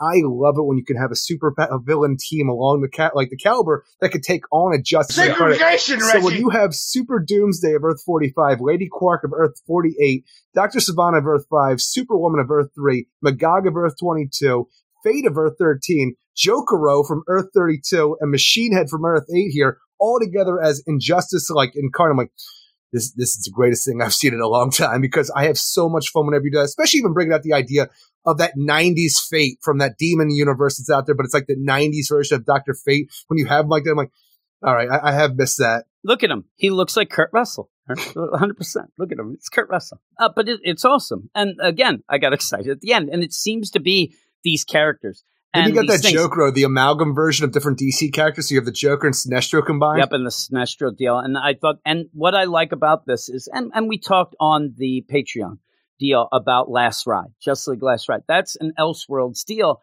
And I don't think you're having that much fun in an Elseworlds thing. This isn't Elseworlds. This is in continuity. You're just playing with the multiverse, but yet you're having a This lot of fun all worlds. with this. Yeah. And and so Super, it is a, Super that's everything matters so right there, That he can't right? even fit fully Yeah, in the freaking awesome that people don't even know what it is. this is the everything matters deal that I love, and I think that it's really cool. And you're just now you're just adding team after team after team, but they're all in there for maybe slightly the same reasons, but not and all that. So it really does. You know, pick up the pace and, and really does elevate this book, which we have two more issues of this. It's And so now that I know that we have Head- that Justice League incarnate, I can kind of step back and say, okay, this is a really cool setup. Uh, It's what so about funny with Machine Head saying injustice the end because I'm, actually surprised there's not an injustice character from that Earth that represented this team just for be how big to- he's saying it would be injustice. cool. It would be cool if you did have like a Damian Wayne Nightwing or something like That's the that. thing would is, be cool. is he or is actually, actually uh, a, actually a uh, what's it called was Dead Man. Uh, Dick Grayson at one point would have been cool having him as Dead Man in this. But the thing is, I'm guy, thinking though. about the thing because, like, is that an actual world? I can't remember anymore because that was in Well, it got Convergence blown up in. Convergence. It, it ended up being a dead timeline. They they said, but again, Thomas Wayne's here, so there you go. Uh, but yeah, it's cool. I, I just like. I also love the burn victim Tony Stark. There, he's he's a mess with that mustache still. But I did like when he's like, "Hey, we we were invaded in alternate reality, and we had a war in secret." I I, thought that was fun. Earth- I hate I know, so much. I know, but it was fun. It was a neat little, you know, aside like a wink, wink that I thought played out pretty cool with the idea. You know, he's pretty much sick of everything. We just want to be left alone. We want, like you said, we want to have that segregation with everything, and that's how things work. But Segregation, everything is, Reggie. is not going As he goes way. off here with this big, you know, villainous monologue, like, now I don't want to destroy the multiverse. I just want to keep us separate. No more crossovers between worlds. Funny, no more crossovers. That's I kind of know. funny to me. Yeah, yeah, But ironically, I wasn't alone. There are a lot of people in the multiverse who feel the same way. So it's funny, like, man, I don't want people to go to the different worlds in the multiverse. So I better go to different Go to worlds in the multiverse and and, find them. people who think like me. Magog works out. But again, you're like, okay, Magog, now you're in the House of Heroes, but still, Magog, hey, Magog, you don't like to have people go around? How about we get a team and we go around? All right, let's Like, what's it. Super Doomsday pissed off because Calvin Ellis kicked his ass before Look and at killed him. Yeah, he probably is pissed off. Look at him. He's he's too big for his I think britches. Superwoman has too her own big for his agenda again. britches. Yeah, look at her. She's going to take She's over all the I, multiverse. I like she's like that. What? And she's just after Andy Schmidt. she just wants to, you know, get that nonsense done. Uh, now, I did not look to see if this was like, you know, that new Superwoman costume or not It because looks it like looks kind of old- old school. I yeah, know. it looks old school. But again, everything matters there. Maybe maybe she is pissed at that. Uh, but that is the end. And, and at the end, I got all excited and it says next war on Earth Omega. I'm like, that sounds cool to me. sure Uh, does. I gave this an 8 out of 10. There is still, like I said, there's still some things, and that's a whole point down from what I gave last issue. Uh, I would guess that you're probably going to go down that point as well or close to it. But I really still like this. It's just there were some things. The thing with Roy and hey, give me a hug. Oh my God, it's Roy. That that was Everything with then Roy Leanne, and the, Leanne, the JSA kind of like yeah, know, and it was just seemed me. like And I really didn't understand what just to trying to get tell them me. on Earth Omega. That's all that was. But I really like the stuff with Bones and, Cameron Chase explaining things, having Until that big the end, hologram I don't understand stuff. what that hologram shit well, meant maybe we'll find out. Like you said, Hopefully. Joshua Williamson has gained a little bit more trust than I had had going into this with that idea of like, what the hell happened to Cameron Chase? How did she? Oh, she got teleported out by fine. Okay, that makes good sense. Even at one point, there's a makes weird deal. good sense. There's a weird deal earlier too. If you saw where Extract goes up and starts yelling at uh, Alan Scott, I believe it was, she starts to fritz out as well. She ends up having like what Well, she's a appears to fritzer. be something the deal, but I think that that's also her with some sort of disguise and things like that. Uh, but yeah, with all of that, She uh, has eight that out of ten frequency stuff going on. She's always And- vibrating like that. And I I love where you can figure out like Zermanico's art is really good, but all the art's kind of No, coming enjoy all the together well with me. Yeah, at the beginning I thought that there was some parts you're like, oh my god, that was a weird like jolt out of it. I think that they're all meshing together better with each issue. Uh, what would you give it? I would give it a 7.5 out of 10. I'm still having a lot of fun with this, especially with the ending with the big reveal of Machine Head going heel and having his own Injustice incarnate. I'm like, that's badass. I can't wait to see more of that and what's going on with Earth Omega because I'm thoroughly intrigued with Psycho Pirate Omega and what's going on there. Everything right there, I'm really cool with. I just hope that like we don't have stuff that falls flat like the you know the Roy stuff, the JSA stuff. Like this was the big stuff for me where I cared about, and now that it's presented here, I'm like, eh, maybe I'll find other stuff interesting, you know, like because it just didn't do enough for me. And maybe it'll pick up again, but this was kind of a down issue in certain aspects of me, even though I love the art and a lot of the book overall. I even like that little bit with Jade where she does say, Hey, kind of tried to get the whole gang back together, and we came together, and that's when they got attacked by Extract. But at least that explains why, you know, that building and Jade and all that. But she was trying to get some JSA stuff going on, which was pretty cool. Uh, but we'll finish up the podcast there. We finish it up best for last. Wonder Woman number Don't lie, seven, seven, seven. That's not that six six number? six. It's seven That's seven a new seven. six six six. Yeah, I think that's supposed to be the holy number, isn't it? You were a don't witch know. priest. What's I'm going saying on? three three three. Segregation, Reggie. I Reggie. don't know. I thought seven seven seven wasn't. You just said that it was bad, Eric. I don't know what you're trying to play. what is this, Jack Gaddy? That's a holy knows- number. Nobody knows what that is. Oh my goodness, Eric, you made me giggle. This is written by Michael W. Conrad. I'm just going to go Mike Conrad, Eric. He doesn't des- deserve that M. W the Conrad. Michael Conrad. And Becky. Cloonan.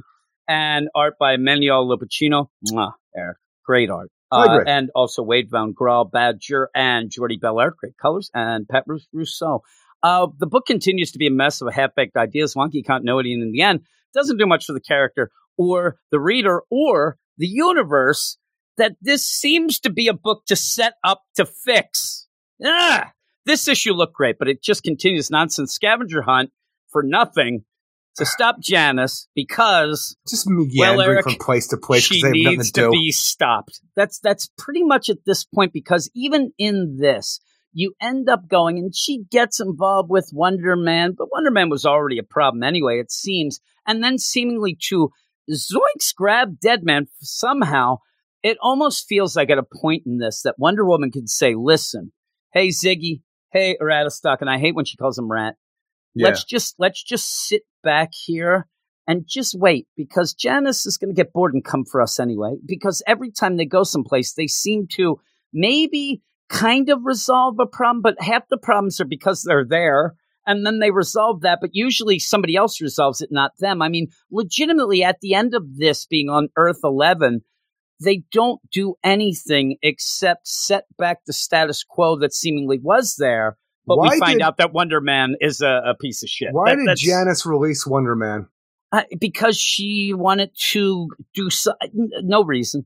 Just because she says we're going to change the future, we're going to change the future. Well, Janice, you don't need to like. Janice doubles back to taunt and maybe fight Wonder Woman, but then by the end just escapes anyway. There was Like, no the reason for her to go back. Everybody in this book should just mind their own goddamn beeswax, and then we'll Janice figure seems it out. to, to want the idea where she's going to destroy everything that came before to have something that's new now. So I don't know why we're on Earth 11 though, breaking Wonder Man out as you know Siegfried, Wonder you Woman, know, and Ratatosk chase after Gods, him, Eric. And then we're just on Earth 11. Even that idea, like we're going to go from the Sphere of the Gods, crawl through this thing, and we're going to go to Earth 11. I don't know why, and everybody's like the idea that they're on Earth 11. Nobody knows why they're there. Or why she'd even want to go to Earth Zero for that matter, and I, I don't know what Janice wants overall. We're just going from world to world as Janice does fucking stupid Here's things. the thing.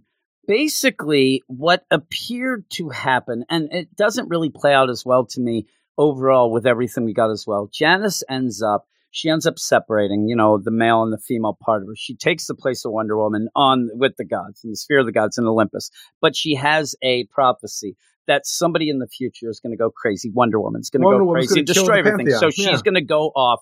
And, and so it's basically like, well, if Wonder Woman's going to do it, I might as well do it now. Gets a weapon ridiculously from Asbestos, the God Scraper, ends up killing everybody, but seems to want to change the future. She mentions it again here. Is she that dumb that she doesn't realize that this dark version of Wonder Woman is her?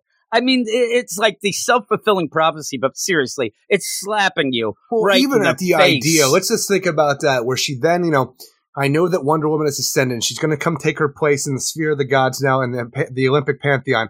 I'm going to separate from my past self, the other, the male Janus. I'm going to pretend to be Wonder Woman. I'm going to go in there. I'm going to kill the rest of the pantheon. And then, while she's still coming there because it's going to mess things up, she's going to fall into Valhalla. I'm then going to go to Earth Zero, get a hold of Doctor Psycho, make him like, astral project to Valhalla to fuck her up some more. Then I'm like. I don't know what any of this plot is that you're telling me, and then I'm going to jump from sphere the like the sphere of the gods place to place to place, and then Earth Eleven. I'm like, this huh? whole story feels like it's being made as you go and barely remembering what it was and just giving you stuff. And again, you're going to go up to Earth 11. I saw one review that was close to being a 10 saying that this Earth 11 is the best thing that they've ever read and that it could support a book on its own. I, I don't understand because you go there and you're just going to play surface level nonsense here. In fact, Wonder Woman goes into the Hall of Justice talking to Siegfried and stuff. Hey, it's great. These sta- she doesn't even realize these statues aren't right. She doesn't even realize that everybody in the statue is the different sex just to get that reveal. Well, that's confusing. I'm like, and one head is off because that happens to be Wonder Man. So you, you knock his head off so that you have some sort of and it's such a weird idea, but we have the it's the I don't even think it plays out anymore for the idea of gender, but gender swapped, you know, heroes kind of thing. And that's the entire idea of Earth Eleven. And what we had before in the New Fifty Two with uh, Grant Morrison's Multiversity Guidebook, we had a really cool design for these characters, and we had Wondrous Man in that where he had a really cool design. In this, it looks like Hercules in a Wonder Woman dress, and I'm like, this is the idea we're playing, where all the ladies have pants on, but the men have like a skirt on, and he's a piece of shit because he's not going to be you know kept down he's not in going to be world. under the thumb of like, woman's stop world. But it. it's that's the thing. He's supposed to be a Here's- hero of this Here's world. the thing. I just want to spell out Earth 11 is not woman's world. Earth 11 is gender swap world. So everybody in this world, if you're a guy, you're a girl. Now, you are pointing out in this, and if you're going to do it the right way, you are pointing out that most of the Justice League is female here because unfortunately in the regular deal, It's the opposite deal. I get that. That that's an okay deal, but you're really pushing this as woman's world, which it's not. Well, and I'm even saying, at like, the it's like calling us man's world for our world, though. yeah, but, But they're trying swapped. to play that through Wonder Woman, but you're at the Justice League. That it doesn't play out. If she was on Themyscira and they even make that the whole deal. But the problem is, is most people, and I saw some people commenting that they weren't aware that Earth 11 was a woman's world, where, but it's not. It's a gender swap world. Even at the beginning, you see this I think guy. they're saying though. I think they're just playing the idea of man's world to woman's No, world I'm for, saying, because but we they're are gender swapped. but that's but they're in the Justice League. That would be fine if we're on Themyscira and they say where we're. Oh, they went off to woman's world. You're playing with the entire Justice League that is spelling out that it pretty much is that. And you, you have Wonder Man say it, but nobody's any. You even have a guy at the beginning yelling, "Get out of the street, you beatnik, but Hong Kong!" And you're, uh, you like, what are you saying there? Like, is that that that would be a woman on our what? Like, nothing plays out in my mind except for the idea that you're pushing that Wonder Man is pissed up because he's not going to be made to. No, he's the hero. He's the Wonder Woman of this deal. But yet, you're almost playing. This is like in but now this, that it's a man, it's over the top and but toxic. that's the thing. And I'm like, that's eh. what you're you're playing the idea. Like it is similar in a way to Earth Three, where you have opposites. Where you're like, okay, if we see Stephanie Brown as good, that means she must be bad in our world. In this, you're basically saying to me that if Wonder Woman became a man, she'd be awful. She'd be terrible because that is her counterpart in this world, and I don't think it plays out very well. I, d- I wish that what you went there as she goes and gets help from Wonder Man and they figure out together what's going on and you could do but you need to have for some reason something go wrong some villain whatever and you just have no setup of Wonder Man tried to take over before because he's sick of all these ladies and what they're making him do and And the ladies keeping the men down. and and you're you're playing off i understand what you're playing off of you know i understand what you're doing here but this is just the idea of when wonder woman was about to go off into the elf's world the elfsane where she sees a satyr who's chasing a wood nymph and like oh my god you satyr you better not do that. That's fine you know hey i, I don't need those but that's kind of the, it's, it's a weird thing to just throw in. And this thing is just like it devolves into hey, look, the man's awful, but it doesn't do anything for the story because in the meantime, Janice had just gone because he was already in prison because of this same thing. So when they are resolved, Wonder Woman doesn't fix No, anything. I, I don't know the veracity of this because I haven't read anything of it, but like I was reading some stuff up on Wondrous Man and now Wonder Man because I have a whole new like you know wiki on this guy because this version of the character stuff like that. And it does seem that it did take a turn. Like I don't know if somebody just wrote this for like you know fanfic or whatever, but or if this was in a comic that I don't know. But for whatever we had with Earth Eleven before and some other story where when you have the similar kind of timelines before where Wonder Man killed Maxine Ward, which then led to the Amazons attack story kind of in like the regular story. But this one like it was you know, man's island come into woman's world kind of thing. And in that they were trying to overthrow. And that's when like, you know, Wonder Man got arrested and like, But you know, again, taken that, away. why was he? I don't know where this came from. I don't deal? recall I- seeing it, but again, that sounds like something that you know, I, I don't know. We'd have to see because I've never heard that, and you have usually read most of the stuff, especially in the continuity that we're dealing with now. Uh, but the whole idea of this is Janice went to release. Is it a distraction? Is it to cause some problems? Also, you have things like Marsha Manhunter and, and things I, that I just don't like that as a name too. Just like you know, we have Martian Manhunter, now it's a female version. And it's not like she, Wonder Woman just keeps calling it Miss her Miss Martian, even though it's a weird thing because it looks nothing like Miss Martian. She's a shape changer. I understand that, but the idea, no, I'm Marsha, Marsha Manhunter. I'm like, nope, I don't like But it. With that, all this again is is like, hey, we're going to hang out in this world for a little. Why couldn't you just be Martian Manhunter You though, end or up- Martian yeah, Woman Hunter, whatever you And- want to be at this point? and you end up having you end up having uh, Wonder Man get free, and then he goes into text the Justice League. Wonder Woman jumps in, Ziggy jumps in, Ratatosk actually saves them at one point so that they And can fight him off. So that Dead Man can come, and Dead Man shows up like, "What up?" Every like he's such a street talk I Dead don't understand but we're doesn't doing do Boston anything. Brand anymore because now he's crossing the multi to multiversal freaking bleed to other worlds where now he's physical for some reason and can be held hostage. Like I don't know what you're doing with these characters at all. you end up having Janice say, "You think that death's the worst thing that could happen to Dead Man?" Well, I'll tell you different. Wonder Woman And seems so ditzy in is this that she doesn't even realize she's not in her world where things are different and like I don't understand. She does not seem like her at all. And like even the idea where, you know, Siegfried's trying to ask questions about this, but he has no idea what's going on. Even to the point where after we, like she realized, oh my God, we're not on Earth. I like your friends. Actually, we just met. I'm like, we were all just here for that. It happened last page. Why are we Yes, talking I about mean, this? It feels that's so what I'm saying. Everything is weird and awkward and, and pushed in a weird direction. To then at the end again with all this stuff, what has happened with Wonder Woman since she came back, where she did end up saving the entire multiverse, omniverse, whatever, and then decides Sometimes not to ascend, not to ascend. So she gets sent here, and now, I mean, she goes from pretty much the biggest thing ever, saving every single person, to then running up and down a tree.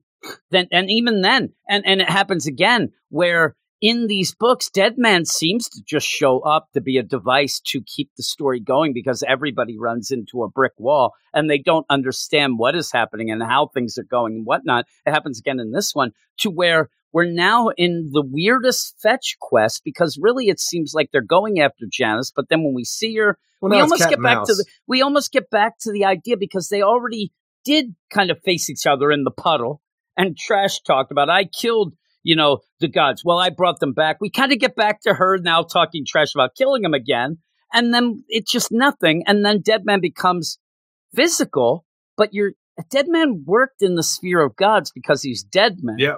He does not work in the multiverse. It doesn't now he's work just, you where know, Boston Brand and Earth 11. I mean, we just ended up talking about a book that's main focus is the idea that everybody in the multiverse first knows that there's a multiverse. So that's one thing, but also the ramifications and the idea that people want to keep segregated. We shouldn't go. Barry Allen gets caught because he's the first one to jump between things. They are willy nilly jumping through the multiverse now in a book that doesn't make any sense. And so, what are you playing with? You- You're making well, this whole book idea of just being silly with Martian Manhunter here talking about, well, you call us Earth 11, we call you Earth 11. That's the whole thing. I'm like, bitch, you were, your planet was destroyed by Perpetual last month. I saved you, brought you back to life. I'm like, don't play this whole game. Everybody knows about the multiverse at this point. Let's just move on. But like, every little fun and games kind of thing, like even the idea where, I'm not certain about this, but even like it feels like I, I feel like this was supposed to be the Justice League, but they call it the Justice Guild in here. I should really go and look that up. But I think like, that's something new as well. But nobody knows anything about anything in this book, including our heroes and anybody else that's in there. Because even the idea that we go to Earth 11 and for some reason going from a fairyland through a subway, getting to the multiverse in Earth 11 changes our clothes. And then when we go through a portal again, for some reason Siegfried's now in a toga, but Wonder Woman's still wearing the same clothes from Earth I- 11. I I'm don't like, I don't it. know what the rules are. I don't either. And again, I, I like the little things like Ratatoskr, you know, stepping up and like, man, you were fierce. I was fierce. That's nice enough.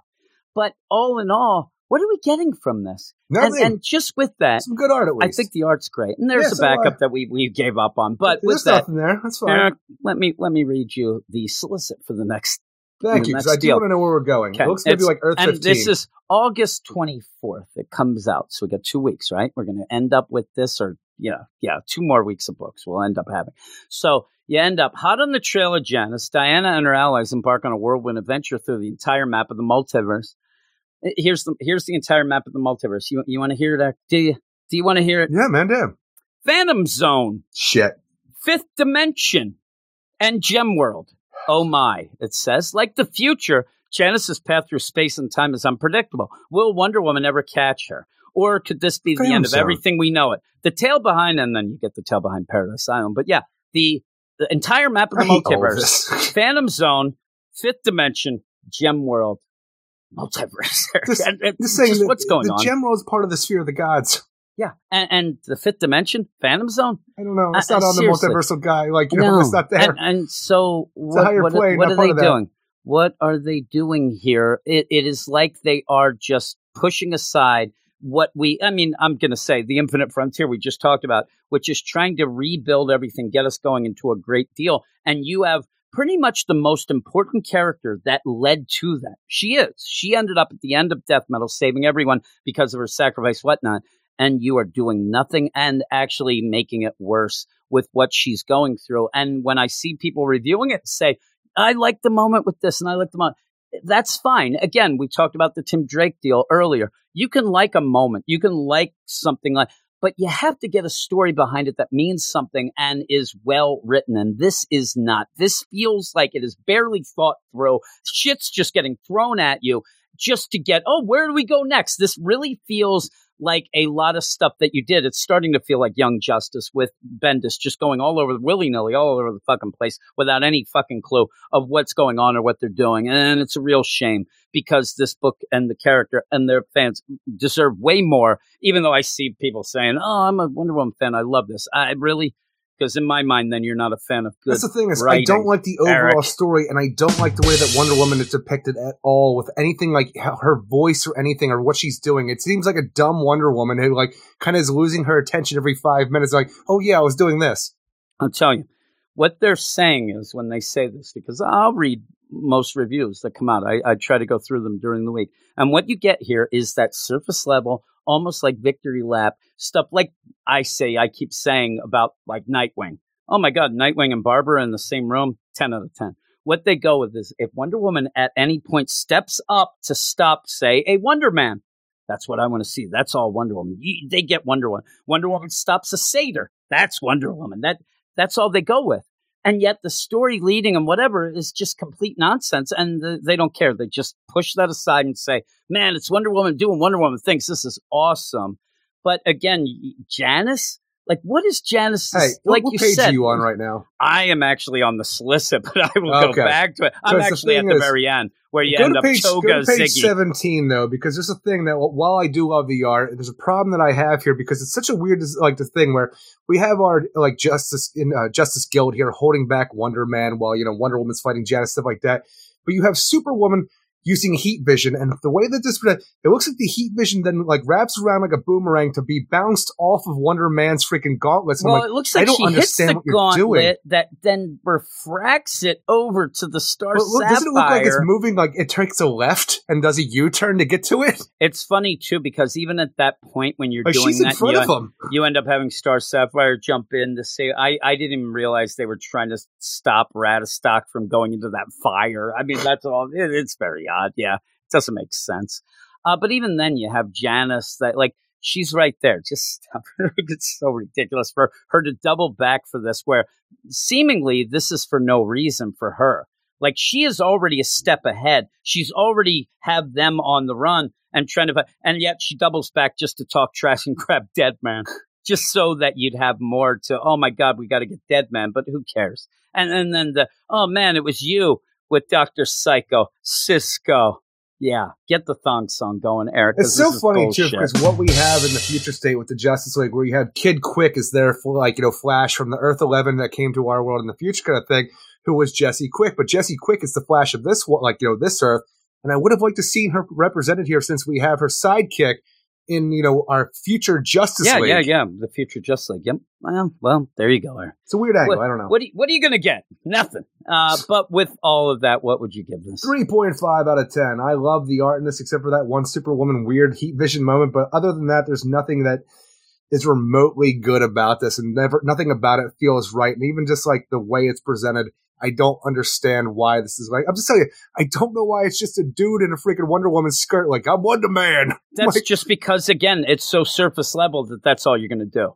Hey, we'll do this and get them. It's just Like, the, and if you- the women wear the a- pants, If anybody has a chance, though, to go look up the Multiversity Guidebook and look up Earth 11, because in that you'll have a small representation of some of the characters there, and you'll have like Wondrous Man there, and he looks so badass in this design. I'm like, and this I'm like Hercules and wearing Wonder Woman's clothes. I'm like, and again, though, no. it's like there he is, the villain, but you're not giving us anything death to the it. matriarchy. Yeah, I'm like, just ah, that. "Oh, that's all it. it is. Like, really, like that's what you're playing with here. It really feels like again, it makes me wonder because it almost feels like they're pandering to the Wonder Woman crowd, what they think will get that, you know, get going. Yeah, all right, yeah, death to the matriarch. Like, oh, take them down, whatever. And it just it feels odd. It It, feels it, it off. feels so surface level, just like just like the most over the top toxic guy. Okay, Yeah, that's all it is. But we've seen. I don't like this. the women's. I said All at right. one point, remember the reason why Asgard was about to hit freaking Ragnarok was because the women Valkyries needed a day off.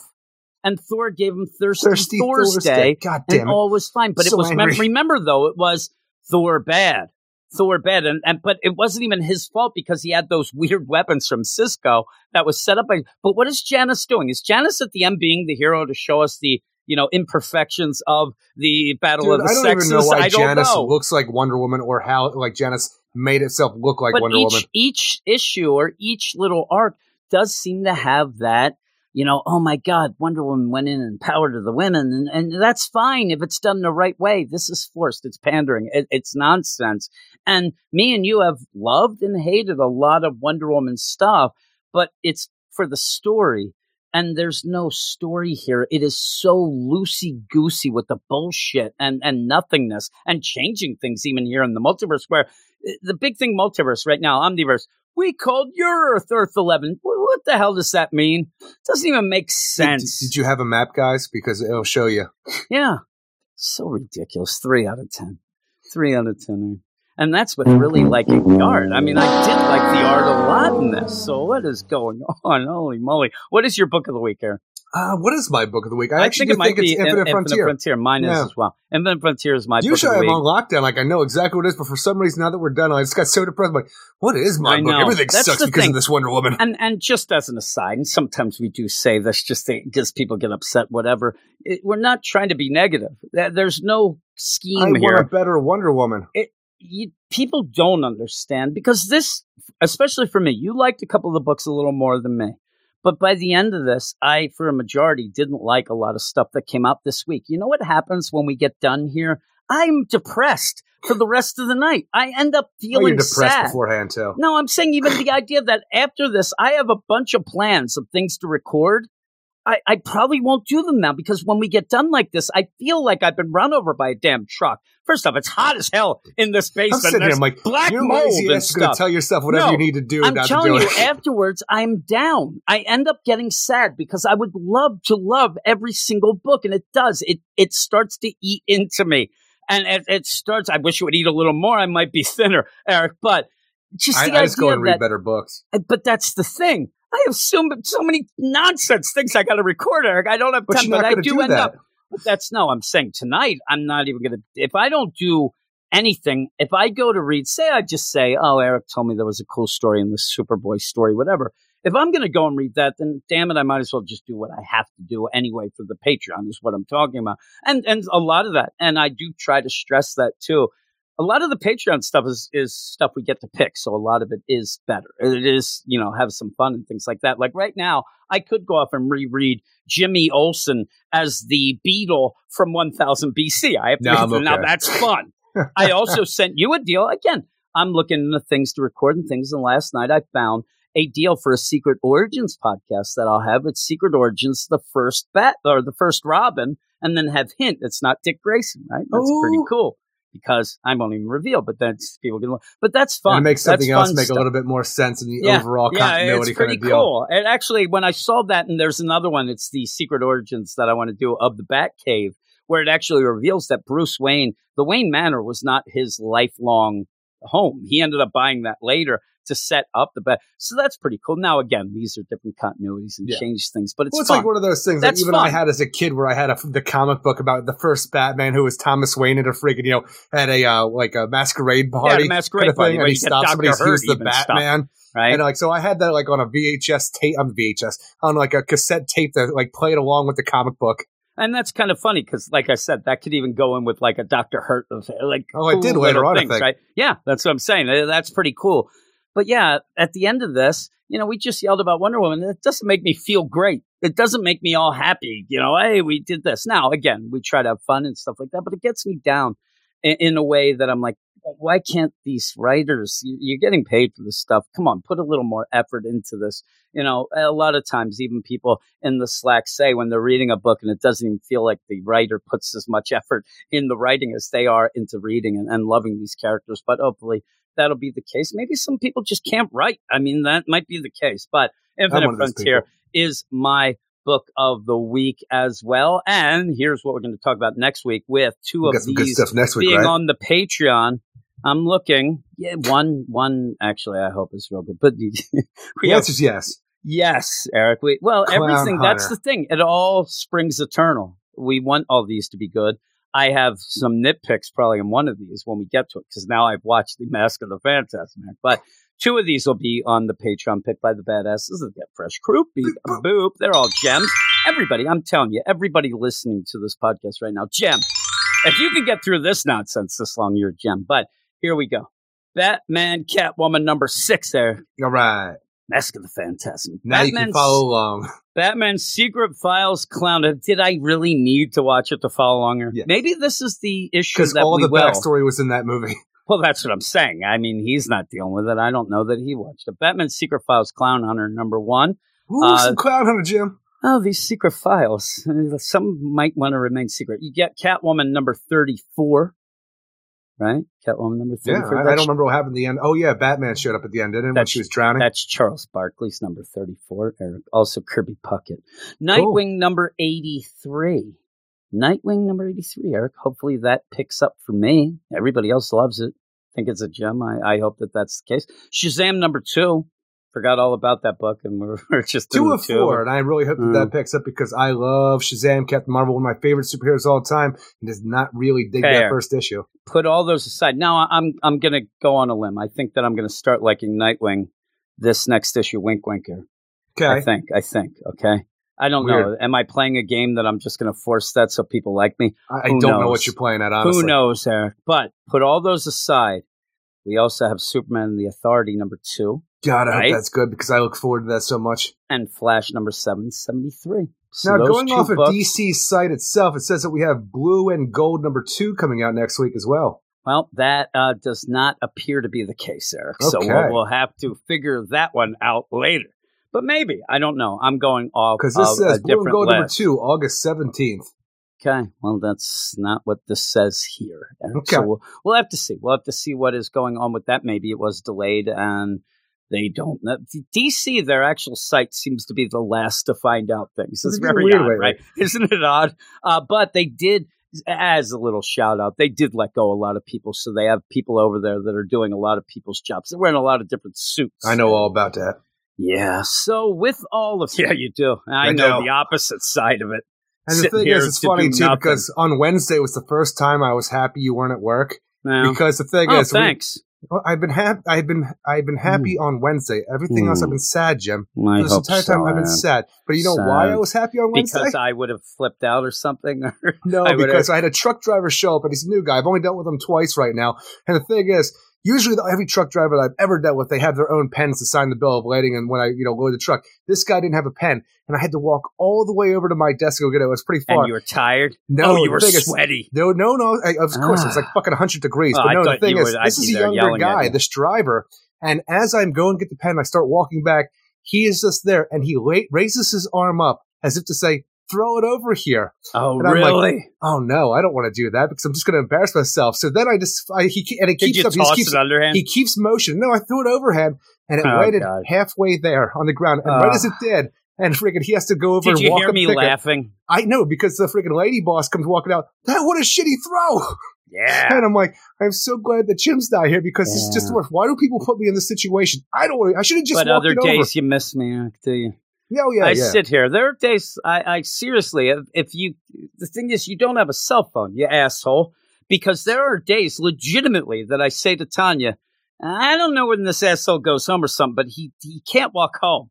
And one time I did drive, and you I, you weren't there. I don't know how you go, where you cut through. I went to drive to get you. I walk, I drove all the way to our work, and then drove back uh, home. I didn't pass you. I don't know if you worked that day or whatever, but it was like this.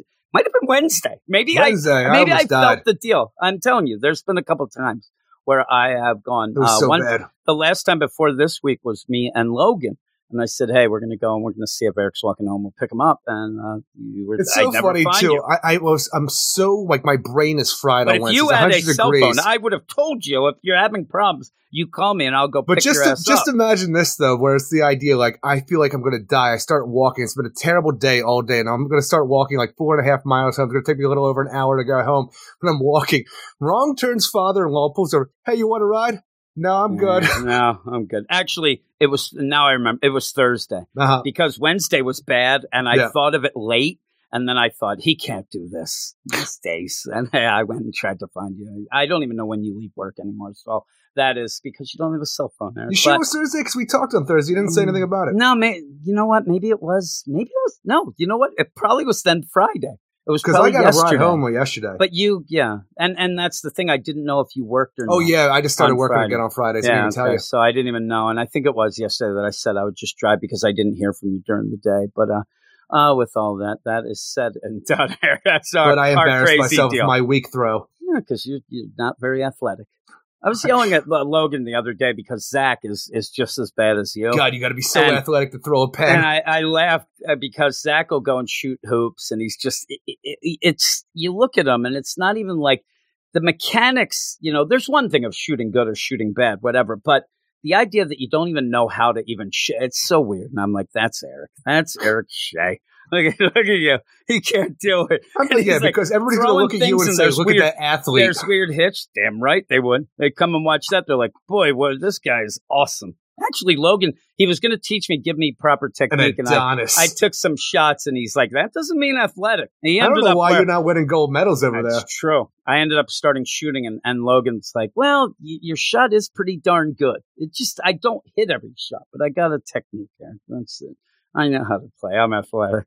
Uh, but with all of that, that is the end of the podcast. Us talking about our athleticism. I'll tell you, I'm more athletic than you. I don't give a crap what you're laughing at. At least I know that. Seriously. You might be able to, but I could probably throw a ball, hit that deal, and then catch it on the way down. You would go, you'd probably fall. Timber, they You yell know as you go fall. You might. Uh, but with all of that, like we said, two of those books will be on the Patreon, patreon.com slash weird science. Go over there. There's a ton of other shows, including, as I mentioned a bunch of times, we ended up doing a, a review of the Mask of the Phantasm movie. It's about an hour and 40 minutes long, too. We got into detail with Too that damn one. long. Yeah, I, I, I had a good time though talking about it and watching it. So uh, I'm armed and ready for next issue. Even Optimus Prime, he ended up tweeting out a deal where when he saw that I'd watched and reviewed it, said, "Does Tom King get any idea of what happened? You didn't need to have any kid die to get a connection to get the Phantasm back into Gotham." And I said, "You're right. You're completely right."